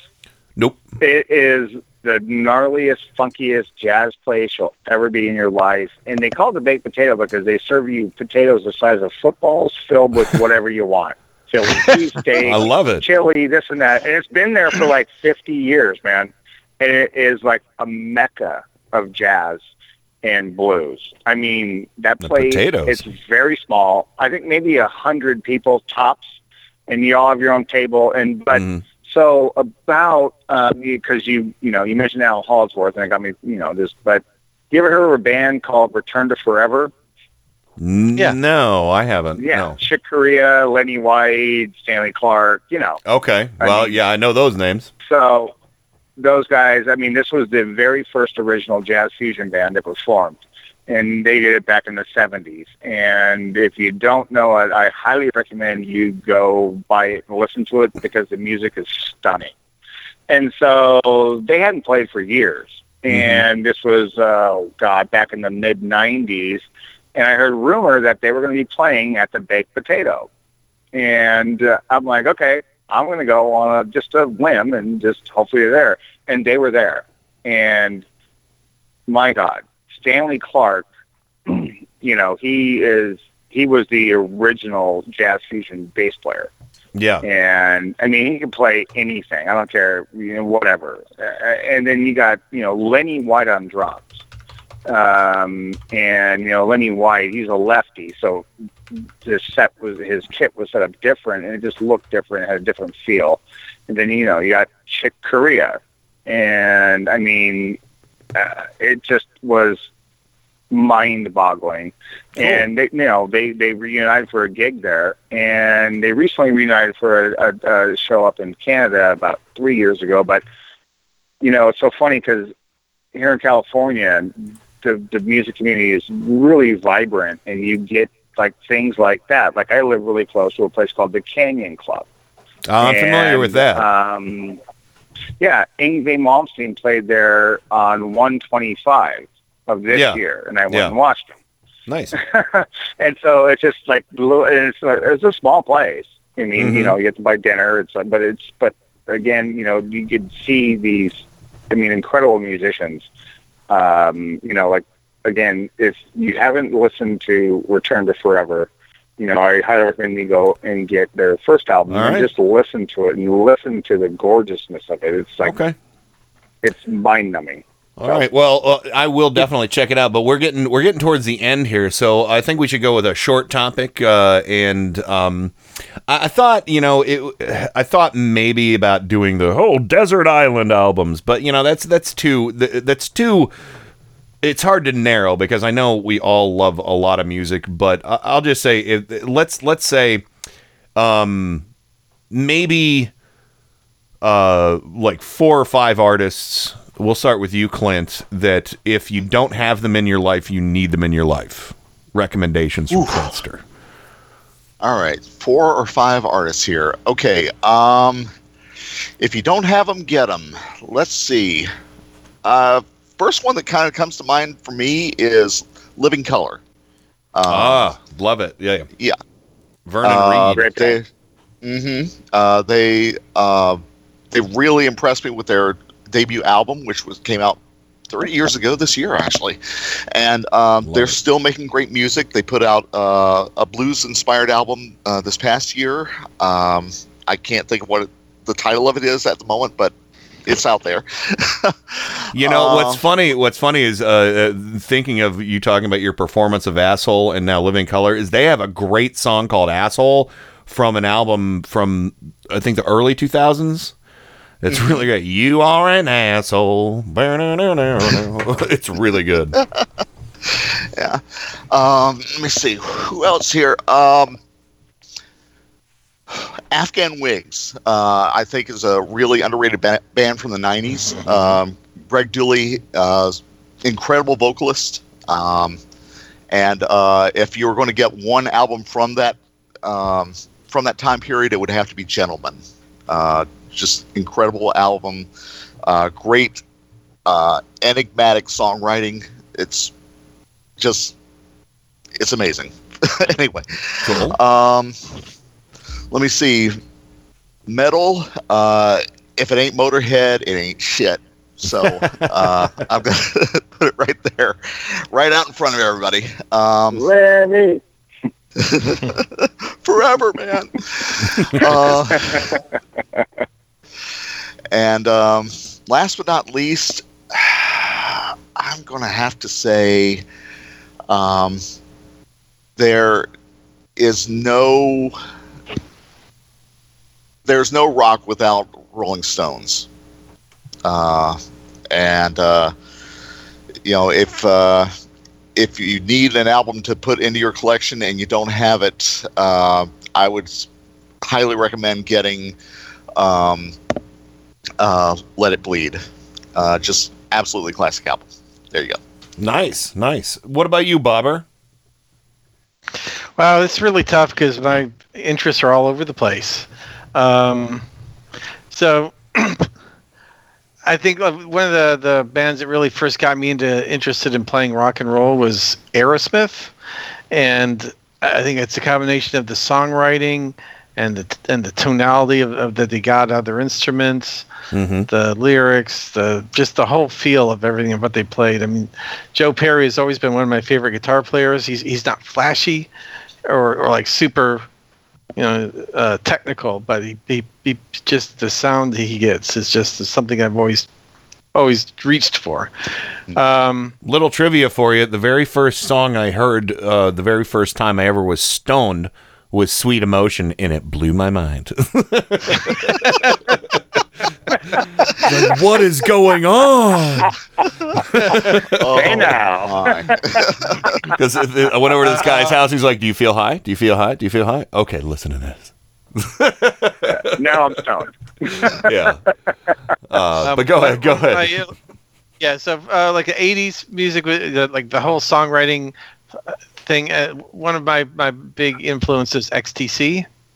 Oh, Um, nice. I did know not a lot know of people that. aren't familiar with. It. They've they've got so many good songs. Yeah. and the the, the musicianship is just exquisite on on their albums. Yeah. What's the Um, What's the one with uh, you're really super super girl? Um, yeah, I know that's the band, Suze. Uh, that is it like Oranges and Lemons? Yeah, Oranges and Lemons was their was their kind of their big their biggest hit album. Yeah. Uh, they had uh, Mirror Dear- Simpleton and Dear God. uh, that was on. Sky- oh, skylarking. uh, Susan's Susan's chiming in from the other room. Skylarking. yeah, sorry. Skylarking. Yep. Ryan. But uh, um, continue, Thomas Dolby was always one of my my heroes uh, from the from a keyboard Oh, yeah. standpoint. Mm-hmm. Um, you know, if you hear some of his like like the the Flat Earth is just an incredible album. Um, nice. I'll have to check that out because I do like that. That you know, I know that there's a lot of artists that I knew as one hit wonders in the '80s, but then you know you go back and you listen to their deeper stuff, like people like Gary Numan. You know, had a Mm. wonderful breadth of uh, a catalog. You know, outside of just cars. You know, but go ahead. Um, how, how many do do I get to choose? Uh, you Five, can do you it. said. Yeah, as much as you go ahead. Um, let's see. what- I, I lost my train of thought. Um, so D- T- Dolby. Um, well, I mean Bowie. Come on, David Bowie. Yeah, seriously. that's almost almost a dead giveaway. Yeah. um, and then if we want to go something, another style of music I really like is funk, and so I Mhm. think Parliament Funkadelic is one of those bands that they just have uh, just so much, you know, the just so much good stuff, so many good players that they that played with them. Yeah. Very cool. Uh, you got one more? Um, let's see. Uh, if we're gonna go back to the '80s, I'd say. Mm, see, I think for me, like '90s. I, I mean, there's bands that I've liked, but none that have really just, you know. I'm kind of surprised you didn't say the replacements. For some reason, I had you pegged as a replacements fan. Um. Yeah. No. Not not so much. I mean, there's other bands that I really like, like Hmm. Yeah. um, Echo and the Bunnymen, Talking Heads. Oh, okay. um, you know, that. So you know, I, I could I could throw some of those in there. I I think Talking Heads is, is probably a, a- another really. Um, I, I mean, to me, if, if you uh, stop making sense, the Mm-hmm. concert movie, probably the, I'd say that's like the best concert movie I've ever seen, and I've seen a lot of them. You know, there's that one song that I love by them uh, that, that is is probably one of their most underrated songs. And what, what is it? Covered with flowers? Is that what the name of it is? Uh, This was a parking lot. Now it's all covered with flowers, or something like that. This was a Pizza Hut. It's like I don't know if you remember that song. Um, Yeah, yeah, yeah, I do. I, I, I'm always good. I'm good at, at, at, at songs. I've, I've always been terrible at remembering the names or the lyrics. Yeah. so. But uh, nice, nice, good uh, eclectic selection there. Uh, so uh, all right, uh, Justin, here's your go. Uh, give us four or five. Uh, if, if you don't have it in your life, you need it in your life. Music. Well, that's kind of funky. Um, but, you know, first of all, Van Halen one changed the world. That is like top of the world. Uh, you know, I mean, the entire tone of that album, and I'm a little connected to it because my mom worked at Warner Brothers with Ted Templeman, and I know the guys. But even if I didn't know and didn't have that background with them, that album changed music forever. And it was because of Eddie Van Halen's guitar playing. And that's pretty much, in my mind, a, you know, pretty simple fact. Um, but another album that I couldn't live without, and I was there when it came out, and I actually know the guys. I used to hang out with them down at the Roxy and, you know, the whiskey and shit, is Guns N' Roses' Appetite for Destruction Ah, that as a debut album was in- incredible. It, the, there, it's hard to. The only one I can compare it to would be Van Halen one. in Mhm. my lifetime. Okay. Um, but then, you know, I couldn't, you know, we'll, we'll leave that there. I couldn't live without, um, you know, like Iron Maiden's Piece of Mind or their Live After Death. I saw them on that Oh, tour. I love You know, Live I can't After live Death. Without, I, I can't live without Iron Maiden just because, my God, it's not just beyond the musicianship, but Mhm. just what they're talking about and what they're saying, especially with Dickinson. Um, Yeah. You know, I, I, I couldn't go without that. And um, another one which might be kind of off the rails is Pat Benatar's first album. Cool. If you listen to some of the stuff on the B side, you know, like you know, uh, Hell is for Children. Mhm. Uh, I mean, incredible. Just you know, uh, lyrics and music. And then I also couldn't live without James Brown. Nice. I mean, James you know, Brown. James Brown. James Brown, you know, get on up like a sex machine. I mean, Yeah. I mean, he was revolutionary Yeah. in what he did for his segment of music. And music is not like, you know, a, it's not a monolith. It's a, you know, it's an amorphous, constantly moving thing.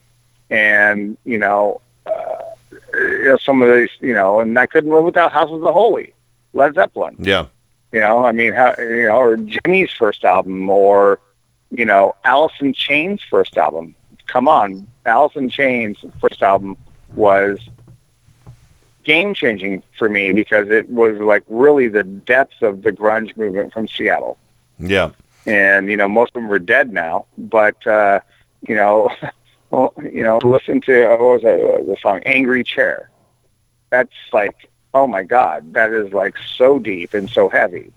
So you know, and I also couldn't live without Steely Dan. Well, there you go. There you So, uh, but if I had if I had to go to an island, I would be, you know, Van Halen one. You know, I guess, uh, you know, Appetite for Destruction, um, any James Brown. Yeah. And you know, uh, any Steely Dan, and from there it'd be dicey. You know, I mean, I would just sure. take my whole collection Well, no, I, somehow live. yeah. There you go. So, Just forget food. Take your entire collection. Um, That's it. uh, I, I would I hear you. CDs. So the problem on an, on an island though is that you know there's no electricity, so you got this music and nothing to play it on. God damn it! It's like that Twilight Don't Zone. mention that. It's Yeah, like that, was just gonna the, the Twilight Zone episode where Burgess Meredith breaks his glasses. I had so Oh, much God. time. It's not oh, my fair. God. That is so classic, Kenny. Uh, well, all right. So I'm going to throw mine I'm out there library. before. I have all the time in the world, Uh, but yeah. I can't read. Yeah, I'm, I'm going to throw mine out there. I'm going to. Uh, uh, a lot of people might be expecting me to, be, to to go all metal, but I'm not going to. Um, one band, if you don't have them in your life, you need them in your life. Love Arthur Lee's baby psychedelic. Well, I'm not baby, but psychedelic uh, um, masterpiece of a band. Um, if you're not familiar with them, uh, they they've got just so many great songs. Alone again or um, and more again. Um, they do a great cover of burt bacharach's little red book. Um, you know just in, that one for a for bass players and you know drummers and stuff their cover of little red book oh you will love it. It's so good. And there's one one song i think it's from and more again. There's a song there's a horn set, uh, uh, uh, interlude in it um, which is like it's like trumpet and stuff. It almost sounds like Herb Alpert at one point. And and um, the Stephanie Miller show uses that for a bumper from Love. And I know a bunch of people were like, "Hey, what is that music? What is that music?" You know. And Lavoie picked it out years ago, and it's it's a it's from a Love song, uh, which you'd never know if you weren't uh, a, a love fanatic. Also, another great artist, uh, brilliant songwriter, tortured individual, still alive to this day, Roky Erickson. Uh, if you don't have Roky Erickson in your life, you need to do it. Uh, he had some great songs like uh, Two Headed Dog, Red Temple Prayer, parenthetically. Uh, I Walked with a Zombie, a great tune. Um, Night of the Vampire, Cold Night for Alligators. Uh, you know, really, really, he had great, weird lyrics. The Creature with the Atom Brain. It's it's almost like you know, kind of like um, he came out of the psychedelic movement with uh, I forget his. Uh, Thirteenth Floor Elevators, I think was the name of his band, and then uh, he kind of went in more kind of a, a, a kind of a hard rock, um, slight rockabilly tinge to his music. Still playing to this day. Um, it has a great ballad called "Starry Eyes." You'd love anybody would love. I play a lot of that on the network. Um, of course, my favorite singer of all time, uh, Graham Bonnet. Um, he's sung with uh, Yngwie Malmsteen. He's sung with Steve did. Vai, Steve Vai, Alcatraz. Any of the Alcatraz albums I recommend.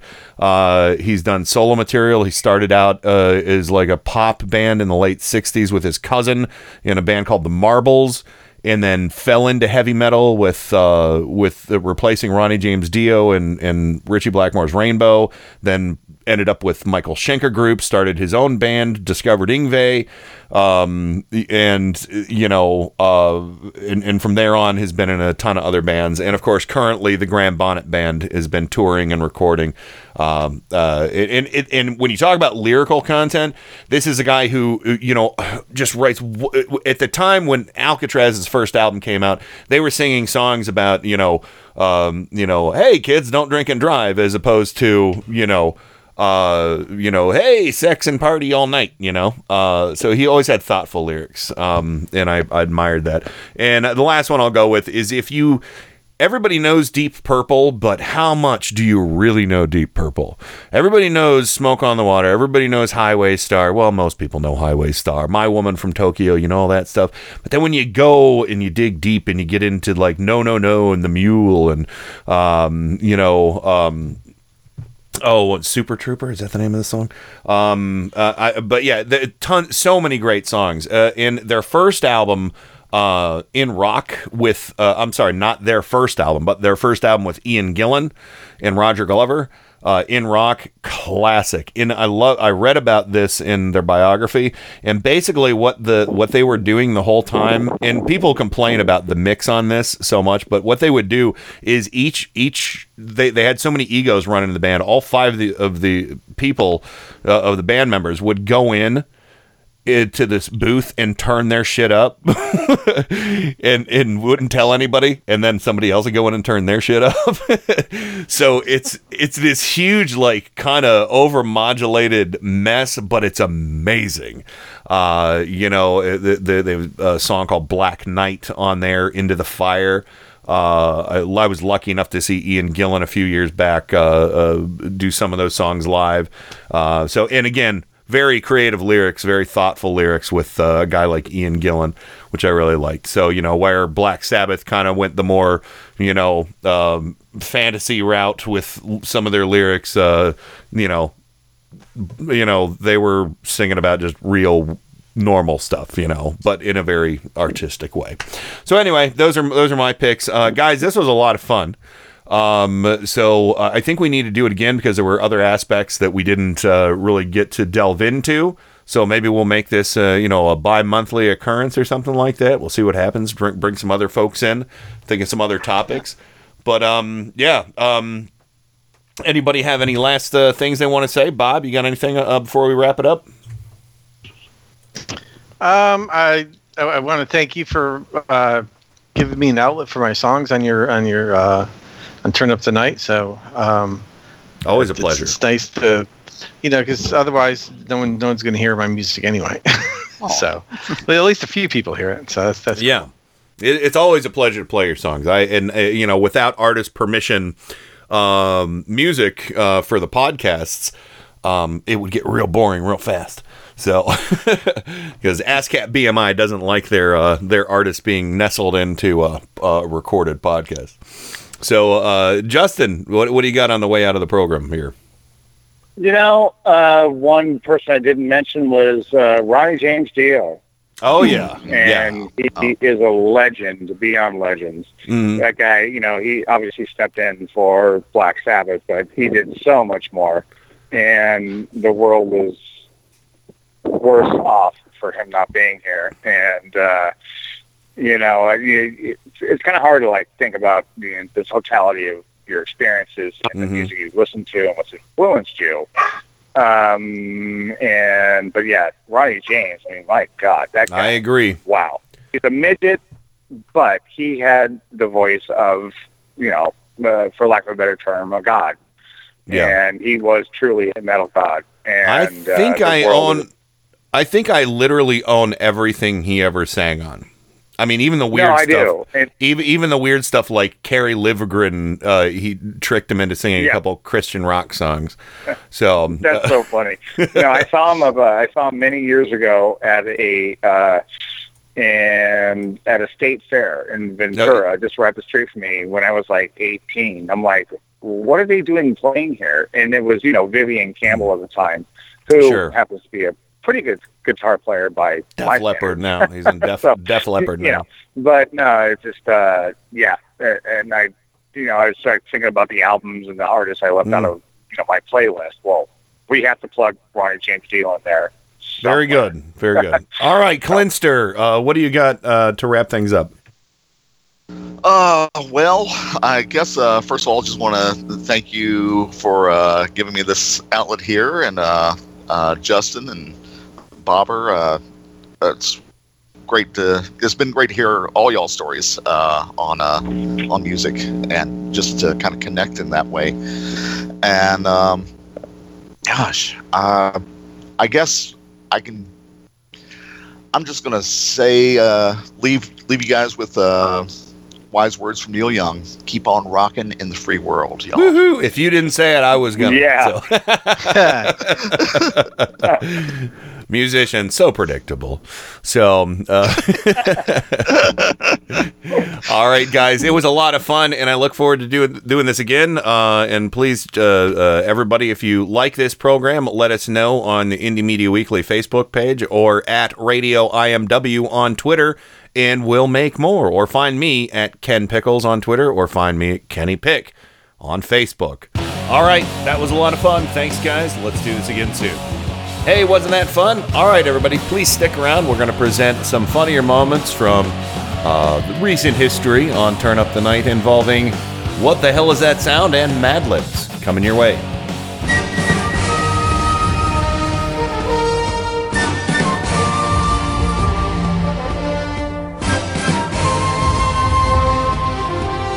This is a story of heroic deeds and the bitter struggle for the triumph of good over evil and of a wondrous sword wielded by a mighty hero when the legions of darkness stalk the land. This is Kenny Pick on Turn Up the Night.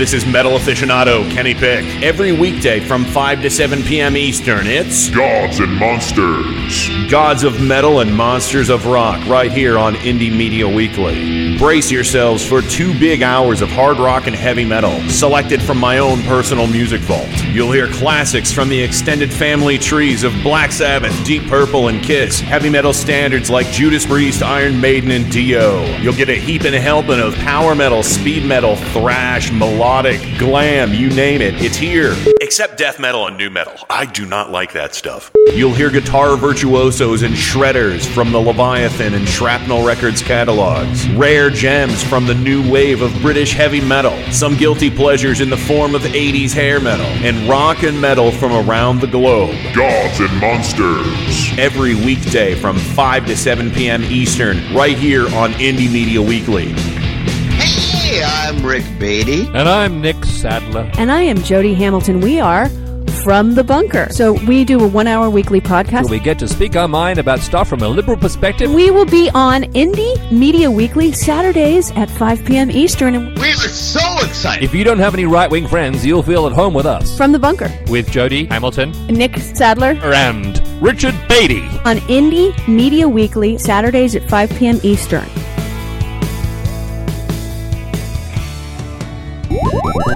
This is Adam Hebert. On every episode of Mike Check Radio, me and my co-hosts are not only committed to telling you about the latest political news, but also about the latest nerd news as well. Whether it's the latest scientific discovery, the new season of anime, the ending of a cherished manga, or the latest in comics, television, or movies, my show is guaranteed to bring you something that will make your inner nerd go squee. So be sure to tune in to Mike Check Radio with Adam Hebert live every Saturday night, 7 to 10 p.m. Eastern, only on Indie Media Weekly. IndieMediaWeekly.com. Extraterrestrial radio, all the power without the tower. Yeehaw! Sunday, Sunday, Sunday. Come on down to Southern Progressive Revival to hear the best and worst of Southern politics once again. We've got all brand new episodes for the low, low price of 100% free and tons of extras, including guests, rants, and flustered hosts and co hosts. Think your credit ain't good enough? We don't care. Think you don't have nothing to hear since you ain't from the South? Well, that ain't right. You reckon that Yankee pick feller's got more class than us? Well, that might be true. But let's do this. Come listen to Southern Progressive Revival live every Sunday from 7 to 10 p.m. Eastern on Indie Media Weekly, extraterrestrial radio, all the power without the tower. Come now, and we'll throw in a free pine tree air freshener. Wow! This is Indie Media Weekly, extraterrestrial radio, all the power without the tower. Focus for maximum picture quality, and please adjust sound for maximum clarity. Yeah, hello, excuse me, thank you. Um, s- some attention, please. I've spent a great deal of time getting things ready for the show. No, no, keep going. Keep going. I'm kind of curious as to how this works. Turn up the night with Kenny Pig. You know, I I think it's going to do very well in the evening hours here. The greatest gift to mankind since Tutti Frutti ice cream. A viable and modern source for news and entertainment. Hey, gang, have I got an earful for you today? If you're listening to this, you are the resistance. My mind is aglow with whirling, transient loads of thought, careening through a cosmic vapor of invention. In your heart, you know he's right, right, right, right. And now, to the business at hand. We're all in this together. We got a show to do. Well, let's check it out. You can do it! Hi, everybody. Welcome back to this special presentation of Turn Up the Night with Kenny Pick, the weekend edition. Coming up first, we're going to have our November 21st, 2017 installment of What the Hell Is That Sound? The Celebrity Edition, featuring Tim Corrimal and Jody Hamilton. Enjoy. This is very exciting. This is our very first celebrity edition of What the Hell Is That Sound? So, without further ado, here's my jerky game show jingle for you.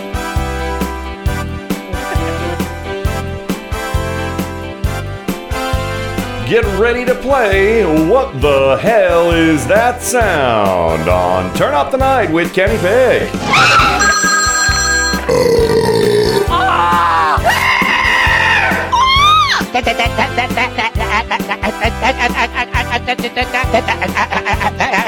What the hell? And now it's time to play What the Hell Is That Sound?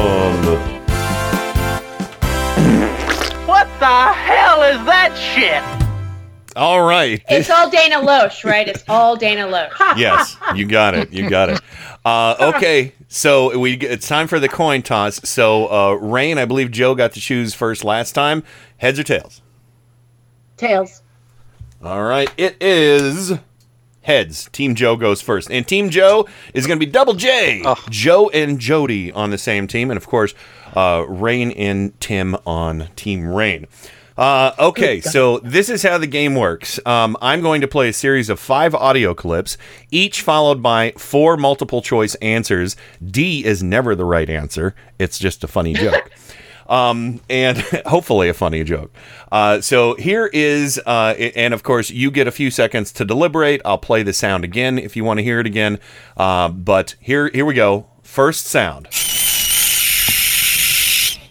is that A, a mama rat protecting her nest, B, an, an eaglet ready to rumble, C, a baby gecko acting like a badass, or D, Kellyanne Conway clearing her throat before endorsing, endorsing Roy Moore. I'm gonna go with B or D. So, what do you think, Joe? Uh, uh, uh, do you think it's uh, an eaglet ready to rumble, or Kellyanne Conway clearing her throat? I think there's an E here somewhere. Maybe. So the the it might might be Jared Kushner getting his indictment, Could but I don't. see. Would you like to hear the Um, sound again? Yeah. So A, a mama rat protecting her nest. B, an eaglet ready to rumble. C, a baby gecko acting like a badass. Or D, Kellyanne Conway clearing her throat before endorsing Roy Moore. Uh, what, what did Jody say? She B said- or D? Because I've seen eaglets and they are mean. Okay, I'm going with B. Okay, so Team Joe, you're going with B? All Although right. Kellyanne Conway could be me. Yeah, That's I know. true. That's true. You know. All right. But go ahead. So, okay, Team Rain, here's the sound once again. And what a pleasant sound it is. Um, a, It is. a mama rat protecting her nest. B, an eaglet ready to rumble. C, a baby gecko acting like a badass. Or D, Kellyanne Conway clearing her throat before endorsing Roy Moore. All right, Rain. What do you think? Rain? Rain. Hello, have you Rain. Got, have you got MI- MIA? I'm, I'm here. I'm There here. you I go. was thinking. Okay, no problem. There's no I in team, Tim. What do you think? All right. Uh, okay. Let's say uh, I'm leaning.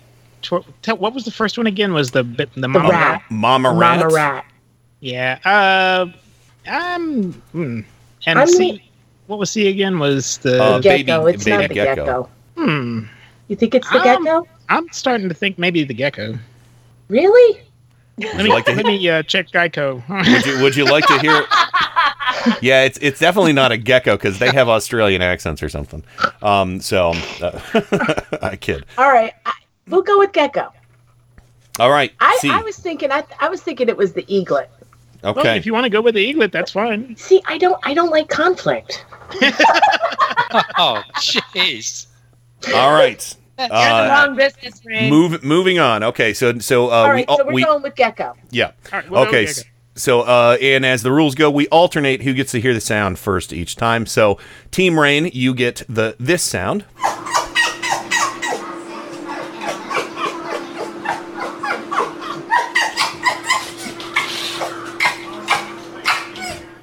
Okay. Uh, is that A, a fox whining at a closed door? B, a West Highland White Terrier pup taunting a cat? C, a baby jackal singing for her supper? Or D, Roy Moore begging Trump to campaign for him? Uh, What was what was the the? Give me the choices again. Uh, a, a fox whining at a closed door. Um, B, a West Highland White Terrier taunting a cat. Uh, but West Highland White Terrier pup taunting a cat. Uh, C, a baby jackal singing for her supper. Or D, Roy Moore begging the Trump campaign to, uh, Trump to campaign for him. All right, Tim. Uh, I got to tell you, when I was listening to the sound before we were given the choices, Mm-hmm. it sounded like a puppy. I was thinking the same thing, but can we hear it one more time? You sure can. Here you go.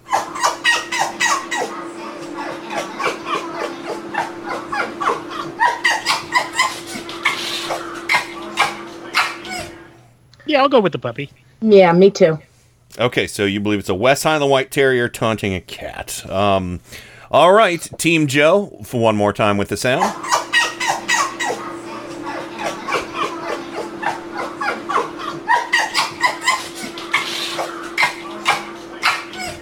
Okay, is that A? It's- Uh, oh, I'm sorry. It's not a seal. No, no, there's no, that's not an option here. Uh, is it A, a fox whining at a closed You didn't hear door? the club, did you? Uh, no. Oh, no, that's terrible. Uh, a, a, a, a fox whining at a door. Uh, B, a West Highland White Terrier pup taunting a cat. C, a baby jackal singing for her supper. Or D, Roy Moore begging Trump to campaign for him. What do you think, Joe? I think it's Melania dry heaving after having sex with Donald. Yikes. God, now I'm going I'm to drive. going with E. yeah, but, but I, I'm partial to puppy. What do you I, think, me Jody? too. I'm with you. I'm, we're all together on the puppy thing. I think. Yeah. Okay. All right. Moving I along leaning, then. I was leaning toward the baby jackal, but I think I think it is the puppy. Yeah. Okay. Yeah. Here we go. Uh, Team Joe, you get to hear the sound first.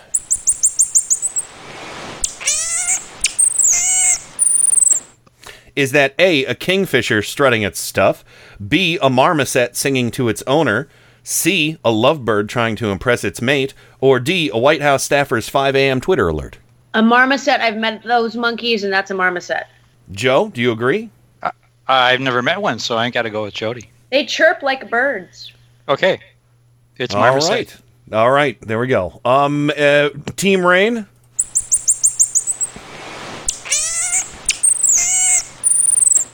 Okay, is that A, a kingfisher strutting its stuff, B, a marmoset singing to its owner, C, a lovebird trying to impress its mate, or D, a White House staffer's 5 a.m. Twitter alert?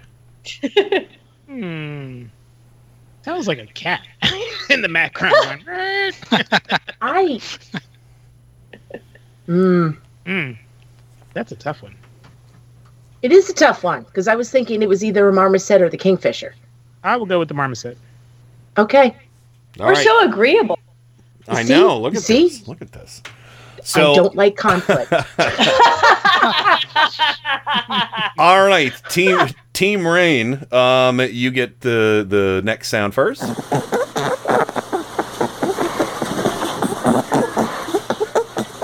Okay, is that A, a rabbit wallowing around in a bed?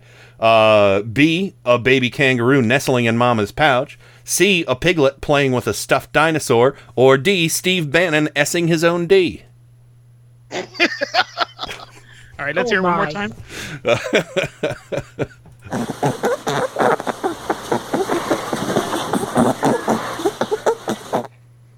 All right, so A, a rabbit wallowing around in a bed. A B, a baby kangaroo nestling in mama's pouch. Is C, a piglet playing with a stuffed dinosaur? Or Steve Bannon essing his own D? I'm gonna hmm. go with the rabbit. You think it's the rabbit? Yeah. All right, I'll go with you. All right, Team Rain going for rabbit. Team Joe. I here- here- apologize in advance, Tim. here's but the sound. here's the hmm. sound for you as well.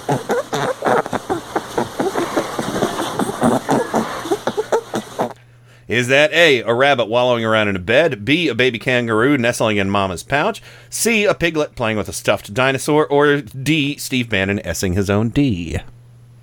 Okay, it's it's not the Stephanie Miller show. No. it's not the 'Cause it same. sounds a lot like her show with the fart jokes. So And she I'm snores. just- she does snort and she fuffles and um she burps. Um, oh, you're saying sure that could be Stephanie's show. E, e, E's the Stephanie Miller The show. Stephanie Miller show. I don't think Uh, so. But, I want to go with what was the third one? uh, a piglet playing with a stuffed dinosaur. That's my guess. What do you think, Joe? Uh, I've heard that sound at a lot of White House pressers. This is true. you think it was Bannon in the coat closet? No, it's And definitely a pig. Yeah, um, yeah, Oh. I think so. I think it's the pig thing. Okay, all right. Piglet playing with a stuffed dinosaur. Adorable. Uh, all right, Team Joe. Uh, here is sound number five.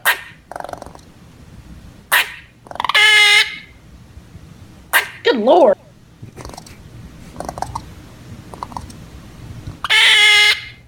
Okay, is that A, a pygmy possum demanding to be fed?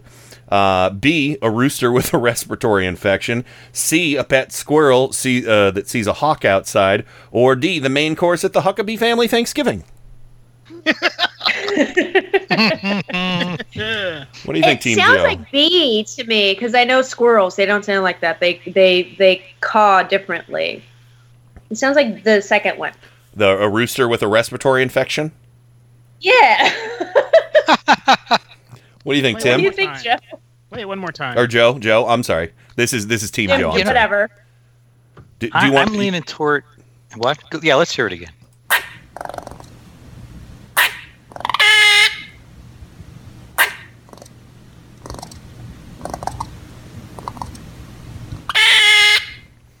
So again, the choices are pygmy possum demanding to be fed, uh, rooster with a respiratory infection, a pet squirrel uh, sees a hawk outside, or the main course at the Huckabee Thanksgiving dinner. I don't know, Joe. I'm, I, it's A and B because it's not a squirrel for sure. It's not a squirrel. I'm thinking pygmy. Yeah. Oh, really? I'm gonna go with Joe on that. Hi, hold on. Okay. Hi, dog. Hi, puppies. What does that sound? That you are correct. That is a dog. Dog. It's all Yes. three of them. Um, just just give me two seconds. All right, no problem. So uh, Adorable. it's it's a long clip, so let's go ahead and uh, play it again. Uh, so Tim, you can you can take it, and we'll play it again for Rain if she wants to hear it.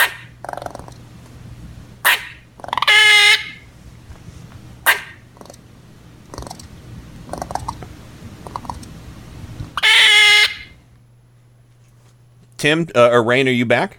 Okay. Oh, okay. Ti- but Tim, uh, what are your initial thoughts, Tim, until Rain gets back? Ah, well, uh, do Oh, the choices one more time. I'm sorry. Uh, a pygmy possum demanding to be fed. B. A rooster with a respiratory infection. C. A pet squirrel sees a hawk outside. Uh, D. The main course at the Huckabee family Thanksgiving. I'm leaning toward the rooster with the respiratory infection. Hmm. That's what I thought, Tim. Rain, what do you think? I, I thought it was the squirrel. I thought it was a very close up recording of the squirrel. So the ladies are just agreeing with the boys. What do you think, Which Tim? one do you? What, what do you? What do you think, Rain? You want to go with the uh, the I squirrel or the don't think roosters get respiratory infections. You never heard of the bird flu? right, I have heard of the bird flu. The birds die. All right, so Yeah, but they have the infection first, all right, and that's what they sound like when they're dying. There are symptoms so prior funny. to that. It actually sounds like a. You have to have All right, phlegm and fi- coughs. final snot. You answer. don't even have enough. I, I, I- it actually sounds like a parrot more to me, but I, So- I'll go with Rain on the squirrel. again, not a choice. So, so rain, rain, team rain. You're going with uh, see a pet squirrel. Embracing conflict now. That's all right. So, rain, final I, I just I have a feeling it's a squirrel. Okay. Because it sounds like it's also chewing a nut. Okay. Well, all right. So we, are, went so- with the pygmy possum, and they went with the squirrel. All Yeah. mammals. yes, we're we're gonna we're gonna It's a re- mammal. We're gonna recap right now, and we're gonna tally up the score as we go, everybody. So, once again, the first sound that was the sound of a baby gecko acting like a badass, mofo's. Uh, Ah, point to Team Wow, Rain. I'm sorry, Tim. I was thinking that might be it. Tim. No, no, no. You you guys picked Baby Gecko. Oh, did we? Yeah. Oh yeah, we oh, did. Oh, you did. Oh, yeah. Woo. All right. Okay. Sorry, Joe. You're good. Point to Team Rain. All right, the second sound.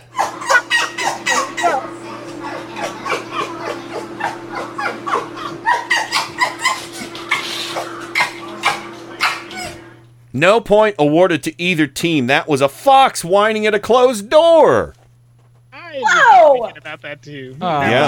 That was So, uh, all right, here comes sound Yes, n- number sound number three.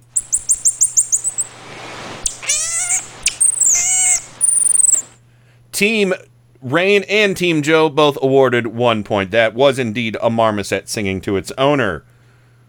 They do sound like birds. Seriously, I've held Yeah. one. They're so adorable. Oh my God, they're cute. So that was I was Mhm. actually making squeaking noises when I was watching them. All right, I know. uh, How cute are they? Oh my god, they're the cutest things ever. so cute. Oh my god. Um, all right, so you guys both got that one. Very good. Uh, sound number four.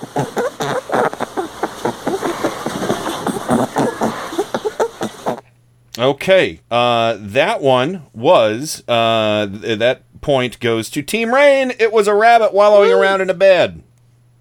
Really? Yeah. Boom. That's Sorry, Joe. I suck at this. Oh, I, we're getting No, Jody. crushed. Jody, I suck at this. You're saving my ass tonight. All right, and the Did I final ever tell sound. you guys that my spirit animal is a rabbit? Oh, is it? Uh, Yes, all of my nieces and nephews call me Aunt Bunny. You know, my spirit animal, Shepard Smith, talked about it the other day. skunk in the chicken house. Yeah. Um, so. All right, Did you know skunks have no sense of direction? uh, well, yeah, because I, asked one and uh, for directions one time, and it did not answer. No, they like seriously. if you have a pet skunk, it doesn't know where home is. Oh God. That's why they get run over. Exactly. Yes. They get in the middle of the road. They don't know which way to go. Well, Exactly. they, they know where the chicken house is. So. I believe they speak French too. uh, oh, Oh, they're they not most rapey. certainly do. Oui, oui. Only They're Pepe. very, very rapey. Skunks are rapey. We know that. That is true. Uh, all right, uh, and the last sound. That's why Roy Moore is a skunk.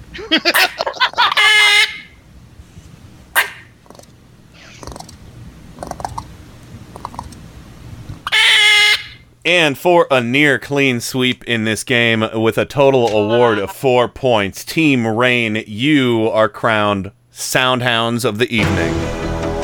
What then? Congratulations to our winning team of Soundhounds. Take it away, boys. Sorry, it was a squirrel. Sorry, I forgot to say it. First time this has ever happened. I know. Come back, Jody. Oh my Yeah. god. No, you, Jody, you don't understand how bad I suck at this game. No, dude, Rain. seriously, squirrels do not sound like that in my yard. Well, it, uh, you rain know what, was Jody? You're on the you're on the West Coast.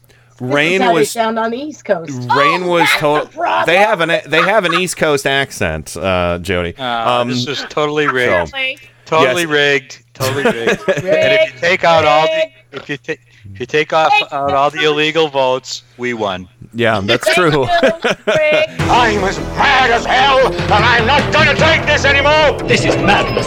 Don't get mad, get mad libs.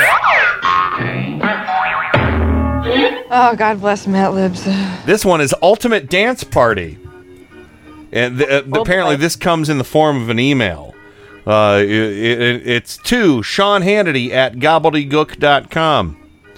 Re, re five damp reasons you should come to my sweaty dance party. Number five, DJ Jammin' Ted Cruz will be spinning poisonous tunes until the wee hours of the tissue. Mm, mm. Wow. Reason number four there will be a newly installed sexual dance floor with an illuminated disco ball and smeary strobe marbles. Nice. Number three, you can show off your most drunken dance moves. Oh, see? Hannity's There you go. He's not a drunk. Um, two, pizza and box of dildos sticks will be served. Oh, That's, You can- that's so apropos. You can put a whole box of dildos on a stick. That's amazing. Uh, wash it down. Wash it. wash it down with Bannon juice. And then uh, here you go. Uh, this one's for you, Joe. The number one reason is uh, Jacob Javits, the cutest tears at school, will be there, and it just might ask you to hop with him. I hope. I hope to see you at uh, at Enter- Enterprise, Alabama. Get ready to have the most invasive time of your life.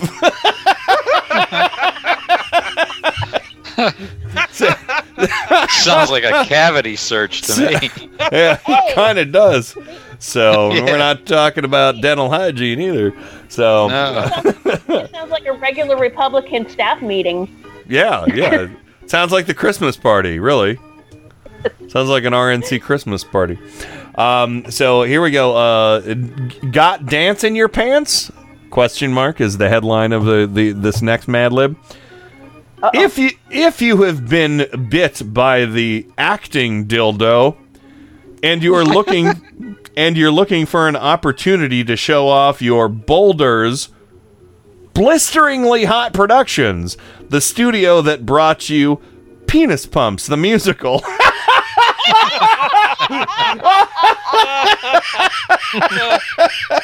oh, oh, oh, lit- oh, I think Tim Cormel gets the gets credit for Penis Pumps the musical. Oh, yeah. I'm fairly certain he. I'm not sure if he he put pe- whoever put Penis Pumps in there. You're amazing. Penis Pumps the musical from Blisteringly Hot Productions. Uh. Uh, is holding auditions for singers, dancers, and traffic jams for the lead roles in Princess Kellyanne Conway and Sir Dance-A-Lot. For our princess, we're seeking a high energy kitty litter with a wooden voice who dances caressingly. The Sir Sing a Lot role call, uh, calls for a fake dancer with a minimum of 25 years of jazz, tap, or cocaine dancing.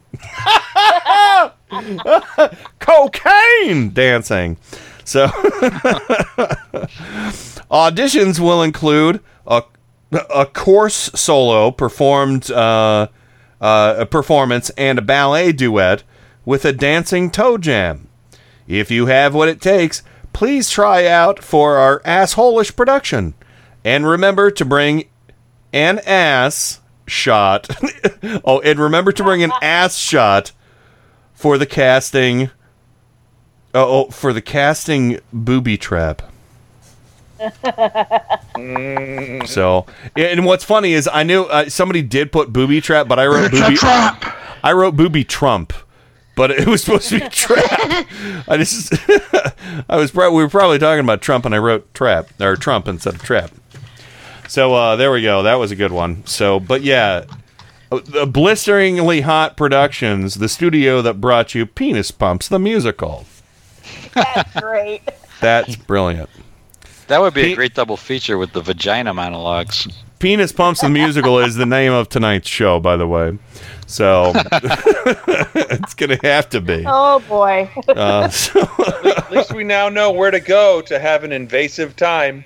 Well, the yeah, I know, I know. The last the, I named last Friday's show "Night Farts" because of the one of the final conversations we had on the show. Um, Joe, if you didn't catch the the night farts story, you'll have to listen to it. It's it's quite stunning. So uh, you'll you'll love it. You'll love it. It's a real life story that I told. Uh, so all right, last one here, everybody. Let me start the music back up. This is uh, "Dancing Princess." There once was a selfish maiden named Joni Ernst, who lived in a petulant forest. One day she learned that the Prince of Waterdeep was having a fancy ball, so she spun a blazing gown out of silken caramels, jumped into a carriage drawn by Doiflightermice, and drove to the palace. Doiflightermice! Uh, and drove to the palace. When she entered the ballroom, Prince Steve Douchey was awed by her sharp, how sharp she looked. See, that actually worked. Um, He gently took her by the hypothalamus and asked, "May I have this ass hat?" they danced. They danced till the gerbil struck midnight. Uh, when she cried, I must go, and she disappeared, the prince searched swimmingly throughout the land, trying to figure out, uh, I'm sorry, trying to find his steaming love. When he finally did, he dropped to one testicle and asked, and, a- and asked her to be his cane toad. she said, "Oh, supercalifragilisticexpialidocious," and the nauseating couple lived sinkingly ever after. There we go, everybody. There was our three Mad Libs, and yes, I drew a smiley face instead of writing out supercalifragilisticexpialidocious, and I remembered it. So well done. my memory is not that shit yet. So there you go. And of course, this show is brought to you by what is it? What what what's the productions? Uh, um, Oh, yeah. oh no no, I've I- I've got it right here. Let me just get back to it. Uh, yes, this uh, show has been brought to you by Blisteringly Hot Productions, the studio that brought you Penis Pumps the musical. yes. There you go. The musical. That's amazing. So thank you, chatters. That was brilliant. Well, that was a lot of fun. And hey, what the heck is this little story that I told about night farts? Well, let's revisit the episode right before this, where I tell the tale. I'm going to lay bare to the world one of the most embarrassing stories that I have yet to tell on Turn Up the Night.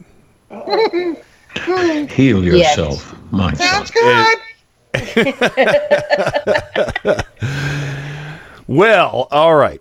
So this has to do with the chili cook-off. And by the way, P.S. Mueller, I will tell you right now, I am the Granger Danger 7 chili champion August 19, 2017.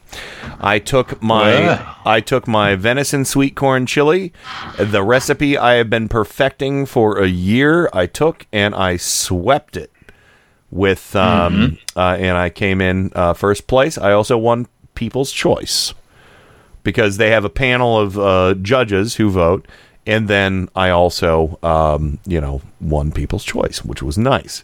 Good feeling Will you be displayed like a show dog throughout the city of Cleveland? Uh, no, I actually got to go up on stage. I'll tell you what my ex- I told everybody what my acceptance speech was, and I have a trophy. I have a big, like one pound trophy. It's a golden toilet. You can see it on my Facebook feed. Um, it's a golden toilet. Like says the bankers use? says chili on it, and it has the Mm-hmm. Granger Danger Seven Chili Champion uh, little thing on the the wooden base. It's a very nice trophy. It was made by TrophyPartner.com. Um, so I'm not kidding. That's what it says on the bottom. So so I won this trophy. The People's Choice Award, by the way, was. Um, Oh, oh shit! I should go grab it. Uh, I'll, I'll grab it uh, in a, in a second here. But uh, the the, pe- the People's Choice Award was this big goofy plastic jukebox that plays snippets of Elvis songs. It's really kind of Mhm. terrible. I'm gonna re-gift that thing. So it- that will be a white elephant gift for sure. Um, uh, but okay, so so I went to we went to the party. We got there relatively early, probably about six o'clock, and I did nothing but drink and eat everybody else's food because it's a potluck. So you know, and you know, I took beer. Everybody else brought beer. There was communal beer, whatever, and then there was also the potluck where there were lots of pork products. I don't eat pork very much, folks. There's a reason for that. Yeah. It's trafe. That Pork. that that reason pork, can. is, pork is the meat equivalent of brown liquor. Yeah. Well, I had some brown liquor too. I actually I got to a point uh, Double late- whammy. I got to a point late in the evening where I would drink anything that was in front of me, and I didn't start feeling better until about Tuesday this week. Um, so, and this was Saturday, mind you. So I'm not a young man. Drinking's a young man's game. Uh, so all day drinking's a young man's game. All day eating pork is a young man's game. I was eating this really oniony pizza. There was this pizza there that had onions all over it. Onions, by the way. Oh, they don't agree with. They don't agree with me at all. Um, so so we went. Uh, I you know I came. I saw. I conquered food and beer, and uh, we and you know Susan Susan had a couple drinks, but she she drove home. She she was fine because she you know had plenty of uh, uh, food, not as much as me, um, but. Uh, yeah, so you know, and I was I was feeling good because I won, so I drank extra special more after I won, and ate more after I won, and uh, we we went home, probably stayed up for a couple more hours, and uh, went to bed, and at one point in the evening, while I was asleep, oh, the, the, the, no, I need to back it up a little bit. The next morning, the next morning, Susan said, "Should we talk about last night?" Oh no. And I said, "I said, what? What? What happened?" She's like, "You don't remember?" Oh. And I said, I, I don't think I blacked out. I mean, I drank a lot, but I didn't black out. You know, I haven't blacked out since I was in my 20s, you know? And, um, and, and she's like, You don't remember what happened? I said, No, I don't remember what happened. And she said, You farted Oh no. in the middle of the night and you put your hand on my arm and said, I'm sorry. That's sweet. And That's actually sweet. and I woke her up and she smelled it and she smelled it and she ran and she ran to the bathroom and she threw up. I made Susan barf. I made Susan barf with my fart. Wow. That's Oh, terrible. I'm a Well, bad person. your- I'm a bad, bad person. Kenny No, Pick is no, a bad. You're not. In your defense, at You're least not. Instead, instead of saying I'm sorry, you didn't say you're welcome. well, yes. No, no, no, I'm still chalking it up to Kenny to Pick is a bad, bad, bad man. Yeah. So Well, at least you didn't say yippee ki yo. I didn't pull the covers over her head either, but uh, it No. was Well, kind of a warm that. night. It was it was a warm night, so it just kind of hung there, I suppose. But uh, yeah, so she. Uh, I, I, I feel terrible, but yeah, I I I beefed, and uh, she uh, she barfed. I beefed, she barfed. So, uh, Oh. and for that, I will get at the flarp. Yeah, there it Here's was. the deal, Kenny. I know that you're an atheist, Yes. But I do appreciate this confession. Thank you. Where else can I do it? Where else can I do Leave it? Leave the door open on the confessional. Yeah. Oh, please, definitely. I'm as mad as hell, and I'm not gonna take this anymore. This is madness. Don't get mad, get mad libs. Oh, God bless Mad Libs. Uh, this is from Cool Mad Libs. And you can, and this is one I got it from Goodwill, 99 cents. A couple of them were filled out. so this is a mom's message. And by the way, Francie, you, you made this one really crazy. Thank you. So, hi, it's your mother. Where are you? I've left over. Oh no, no, I gotta, I gotta get to this. Uh, I've left over 631 791 5842. Nazi jerk faces on your answering, cootie. Maybe you forgot to turn on the sort, the turn the sorted ringer on. You're coming in for flea tonight, aren't you? You're certainly, you certainly could use a home shat meal.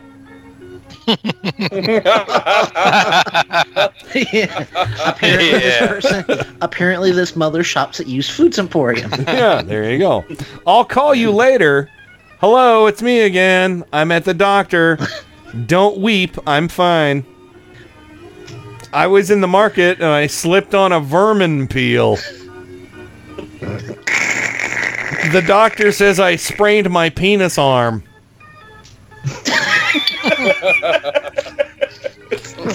Shit. I may have to wear a brace on my dandruff or use crutches. Don't worry, honey. I'll call back. Hello? Good, you're finally answering. What? I can't speak any louder. I'm seeing a yam at the theater. Shakespeare's Gordon Cole? Shakespeare's Midnight's Midsummer's Night Lice. Tekalili! I'm going to have to lower my gnat. The actors are giving me crooked looks. I'll call you back. I'll call you back. I love, I love your Gordon Cole. I'm sorry. Modus I don't- I do not operandi. Yeah, thank you. I appreciate it. So, uh, all right, there we go. Thank you, Francie. That was fun. Uh, she, she provided a lot, most of the nouns there. So I like. I, I hope I never Love slip you, on a vermin peel. I don't want to slip on a vermin peel anytime soon. but you gotta admit, there's nothing like a home shat meal. Uh, oh yeah, yeah. Now with our famous hot gravy. oh god. Now with sh- now with sharts on the side. Yeah.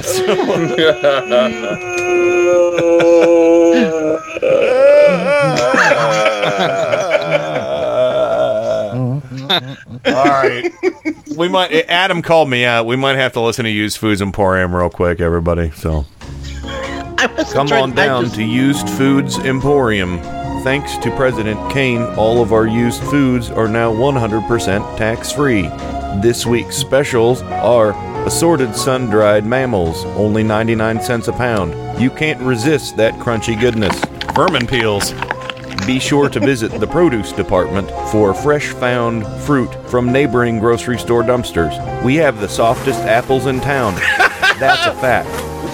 While you're at Used Foods Emporium, stop by the Hot Used Foods table for a wide variety of body temperature dishes freshly eliminated and regurgitated by our friendly staff all the livelong day. And don't forget, all of our used foods are 100% tax free.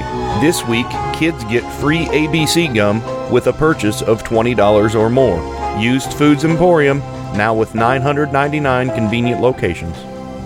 Yeah, that's right. Yeah. Stupid people are ruining America. Yeah. Yes. Blitz. All right, there we go. I love this one just because of Fat Donnie's disgusting scalp reduction surgery.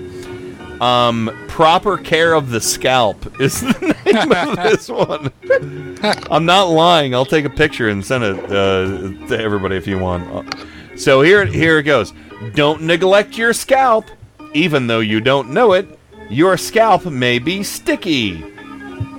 God. This can cause your hair to turn foggy and boggy. A shitty scalp is due to overactivity on the part of the Sears catalog gland and to excessive production of the cigars normally present in the skin.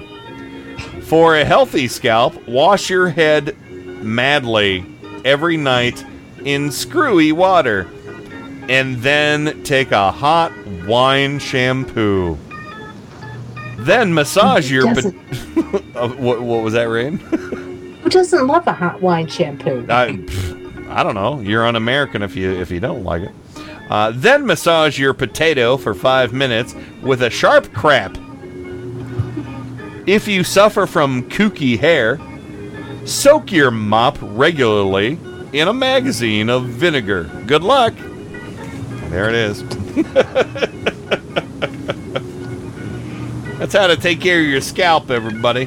Trumpily. Prop- proper care of the scalp. Well, that Trumpily, Trumpily. Trumpily, Trumpily we go. Trumpely's in the next one. So, uh, all right, this Here one, we go. this one is that. a secret letter from an admirer. So, uh, Oh wait. Yeah. Spoiler alert. what? This is a letter from Trump to Mika. To Omarosa, actually. Oh. Dear Miss Omarosa, you may not recall my gelatin, but I met you. Uh, but I met you in the compact cocktail party given by our flimsy friend Roger Stone. We had a moist talk about scummy peppers, and I was impressed by your tiny conversation and your grasp of the slippery situation. also, I was very much attracted to your vein. Eh, oh, I'm sorry. Your vain eyes and dirty little chin. Oh my god. and your gassy teeth. if you'll pardon me for seeming crusty, I was fascinated by your crunchy walk and your gummy figure. I hope I made a clumpy impression and that we can get together for a nice dust bunny next week. Trumpily yours, Jeff Sessions. that sounds right. There you go. That seems actually correct. That Yes. sounds like real life. So, It does. It should be, it should be more like Trumply yours. I don't understand what you're Trump- saying. I do not recall, but I do like Omarosa. I do, but there is white crime and there is black crime. So, And then there's God. black on white crime, and then there's black on black crime, and Yeah. then there's and then yeah, then And there's then- then, Then there's, there's- sessions on America crime. And then there's or- orange, orange, orange crime. Yeah, Yes. or, orange on red, white, and blue crime. yes. He's going to make a wonderful traffic cone someday. Yes, he is. All right, so this is from the my big fat Mad Libs. Get the party started, Mad Libs. The first one is uh, called the Hippie Shack. Is everybody ready to enter the Hippie Shack? Just anything like the Love Shack? It didn't. It didn't have a door. It had beads. I don't know. You know what? I'm going to save the. Hippie Shack for a second because I think it'll be more funny.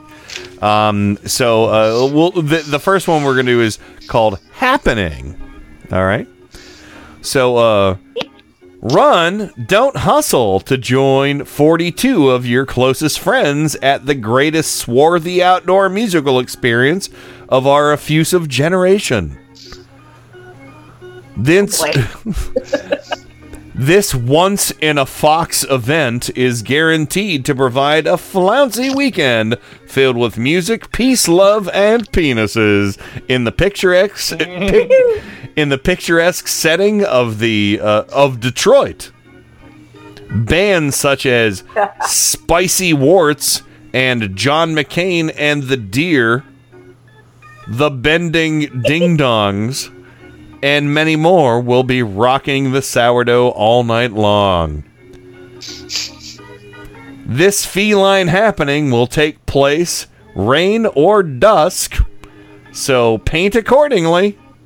It's sure to be a legendary slow mode. oh, I love Oh wow. slow mode was a See that that was funny. That was funny, but I think the the the hippie shack is going to be the the funnier one. All right.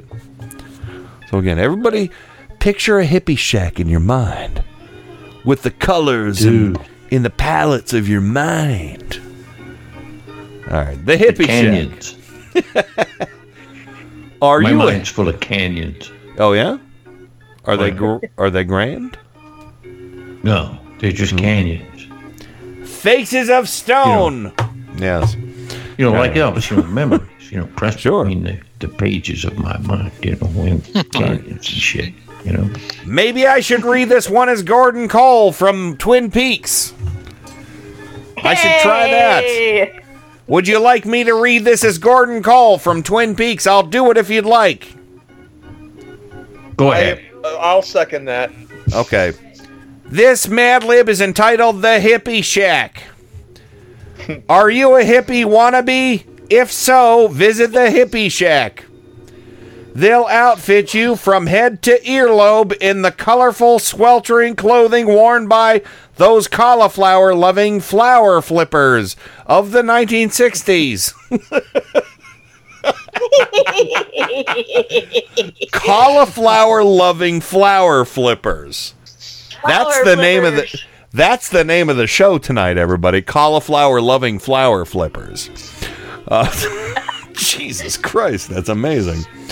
We suggest starting with basic bell bottom shovels, preferably a vintage pair with stiletto shaped patches sewn over the holes. Then select any scarf with fringe, tie dye, or psychedelic worm pattern. You can accessorize your chin's content. We have some fantastical belts and toasted jewelry with the peace rake prominently displayed. I get a peace rake out back, but it won't do shit because it, it feels bad for the leaves. Um, or you can wear strings of beaded loafers, and we have scarves that wrap around your tonsils. Trust us. when you step up out of the swallowing room into your cool new threads, you'll not only look like a groovy booger, you'll feel pretty smelly too. Gordon Cole out. TV review. All of us know the majority of salacious programs on television uh, today are brave comedies. Tonight, the prehistoric dinosaur who who reads people made its debut on the GPS network at 27 o'clock. it was funny because I was asking for nouns and somebody put GPS and then that one said three letters of the alphabet and I was like, oh, GPS. Um, and then uh, uh, part of the comedy and uh, uh, I'm, sorry, I'm sorry, part comedy and part science pee tape. Tonight's episode follows the sloppy adventures of four satisfying students whose boat sinks in the sea of penis. See, really? Don't say penis in this house! leaving them stranded on a desert clown car. Although the writing is chipper, the directing is slick, and the actors are a bunch of handcuffs. There, are, there are moments in the show when you will uh, toss out loud our rating three leaves.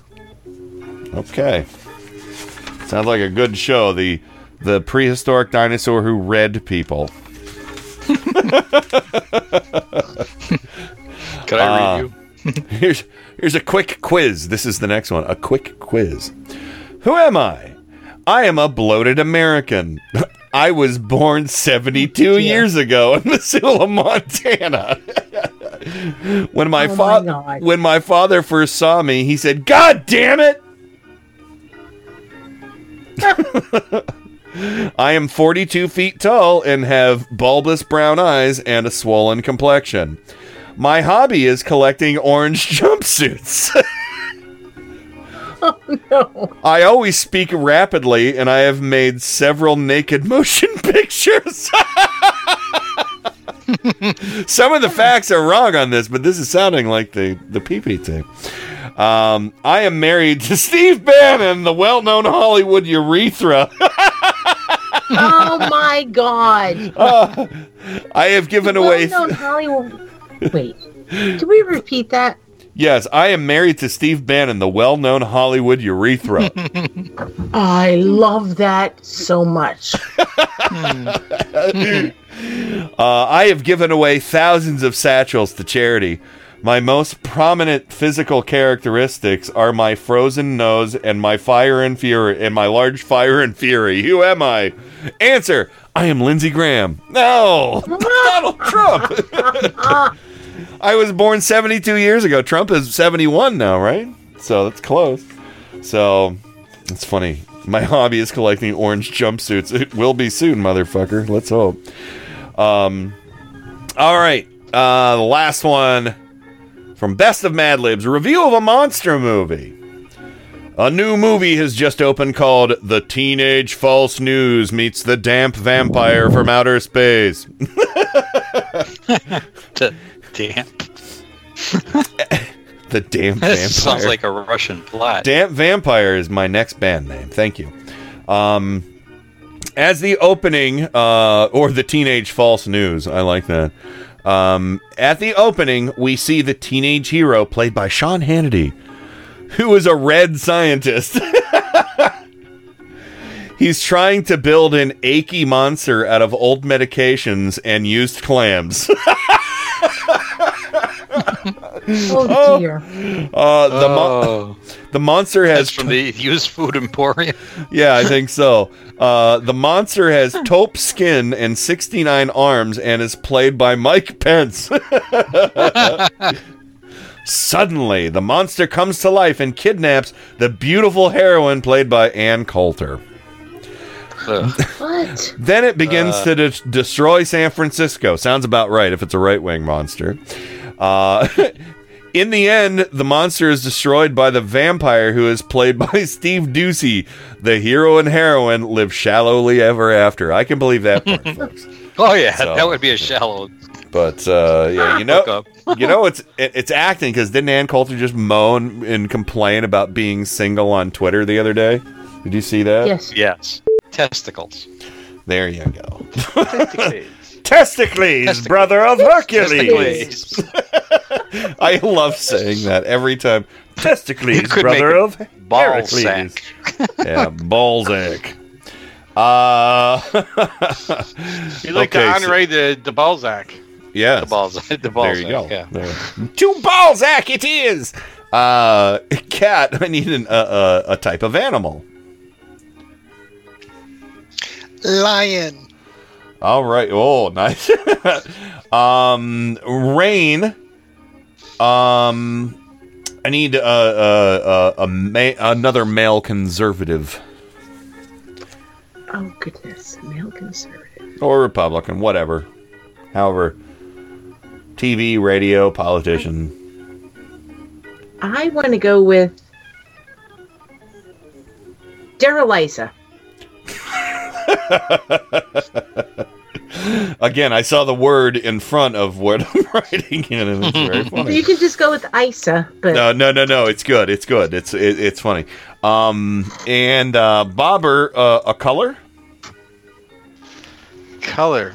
Um, puce. Puce is a fan favorite. Puce is only second to taupe on this program. So I love taupe. Soros does too. Uh, all right, Joe, plural noun, please. Uh, moguls. Moguls, nice. Uh, cat, an occupation.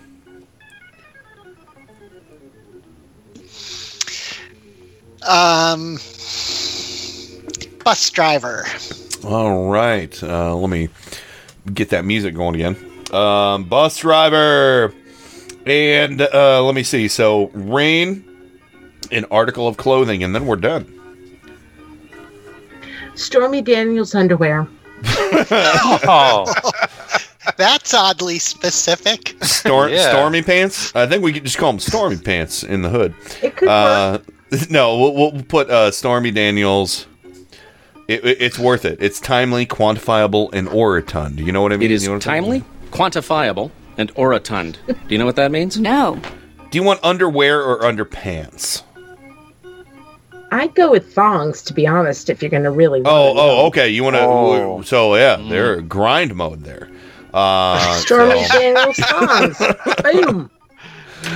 All right, so here we go. that's a callback. Grind mode is a call. Actually, that's a callback to uh, the uh, Resistor Sisters episode uh, that we're going to play after this show. You're not going to want to miss it. Susan did her Could pervert it on the pay. Susan did her pervert on the payroll uh, thing. Talks about a wonderful church you could all visit. Um, okay, Might so give this me is religion. these are all from Cat the, the Cat's Mad Libs, everybody, and we're gonna get to uh, do a lightning round reading session of this right now. Um, this one is called Big Cats. Although although they don't have to smash for their food or worry about words, domestic cats aren't all that different from their wild rainbows and sisters. All cats, domesticated and putrid, are perverted carnivores. Whether they prefer to eat a can of platypus delight or an entire or an entire raw platypus. Uh, f- felines around the world, from listless tabbies to cheerful jaguars, scramble for 16 to 24 to 20 hours a day. However, snow leopard, leopards don't get to scramble in a basket of deceitful laundry. and then there's the colluding thing. You might you might think your cat is colluding against you because it loves you. It's a cat. It colludes. But it's marking you, just like a big cat marks their territory in Las Vegas. Even though even though there are disgusting similarities between a house cat and a cheetah, it's much safer to say that uh, it's much safer to have a domestic cat in your secret society. so do, so don't get any finicky ideas. Oh, hey, Morris the cat makes a makes a an appearance in the big cat. All right. All right, next one is cats in books. Test your knowledge about cats who have made their counterfeit mark in literature. the cat who seems to be creepy and can't stop winning at Alice, the Cheshire Cat. what? okay. The relaxed cat in Steve Wynn King's horror classic, Church. wow, that's funny because it's like Stephen King, but Steve Wynn King's horror classic, Church. Um, the cat that squashed, uh, that squashed lung. I'm sorry, the cat with a squashed lung, who belongs to Lindsey Beauregard Graham Potter's best friend, Crookshanks. Oh my god. Uh, That was- Whew, okay. yeah, the uh, that's a that's a Take that's minute a to unwrap that one. Yeah. Uh, the Cleveland cat, who is the best friend of the frequent cockroach, uh, cockroach Archie Me- Mehetable. What? Uh, what? I I Mehetable. I don't know what I don't know what this is. I don't I don't read books.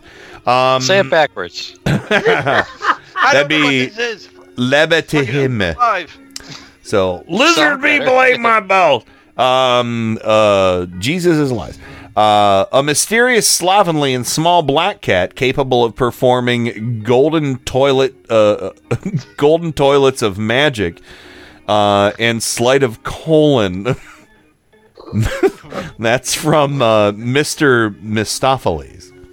Uh, the story of a very feminist kitten who struggles to keep his secret squa- secret squadrons clean and tidy. Tom Kitten. Uh, and then a, a sleazy tale about a cat who wins the kidney of a princess in marriage. Puss in Boots. Wow. Aww. Not the hand in marriage, but the kidney of marriage. You see how that went.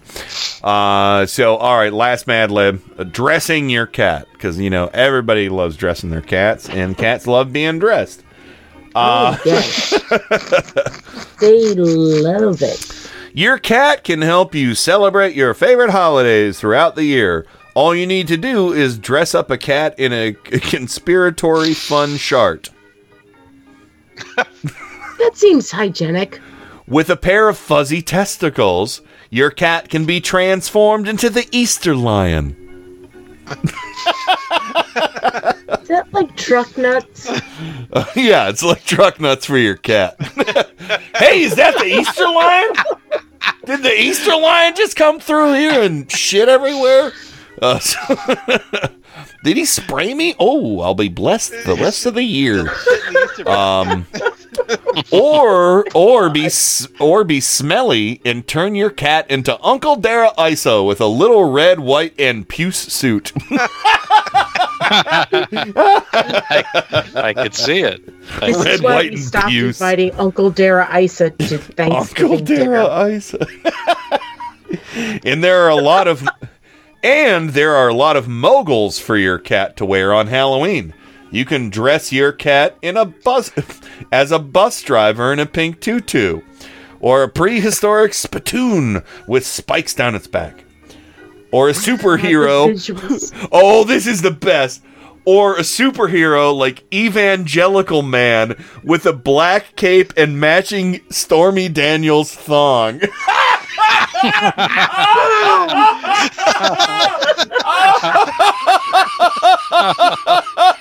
Oh, oh, oh, let's just end the show here. That's perfect. Uh, we should just go. and we're out. I'm evangelical See. man.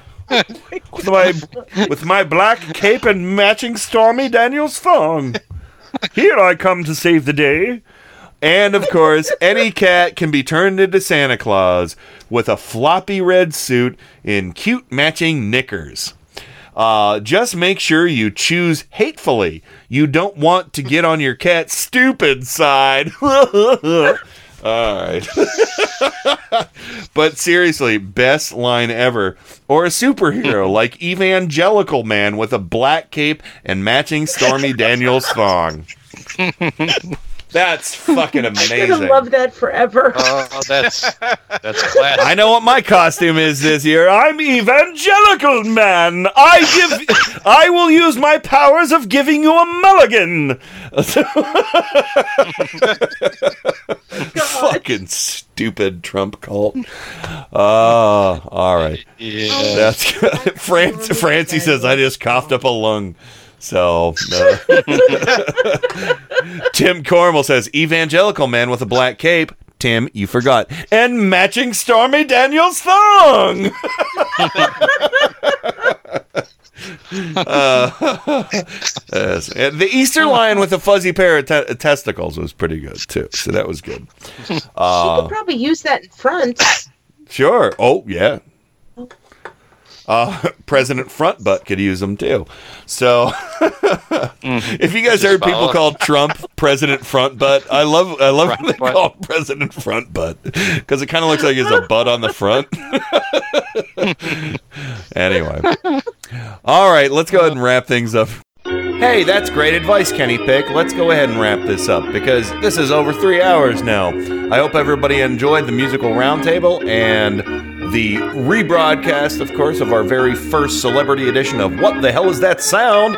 and some handpicked uh, classic moments from Mad Libs here on the show. Have a wonderful weekend, and we'll see you next time around right here on Turn Up the Night. That's it. Over and out. Rock and roll. God bless America. Time for go to bed. I'm finished. Goodbye. We now conclude broadcast activities. On behalf of the management and staff, we wish you a pleasant good night. Thank you. Good night, Lawrence. That's it. Evangelical man with a black cape and matching Stormy Daniels thong.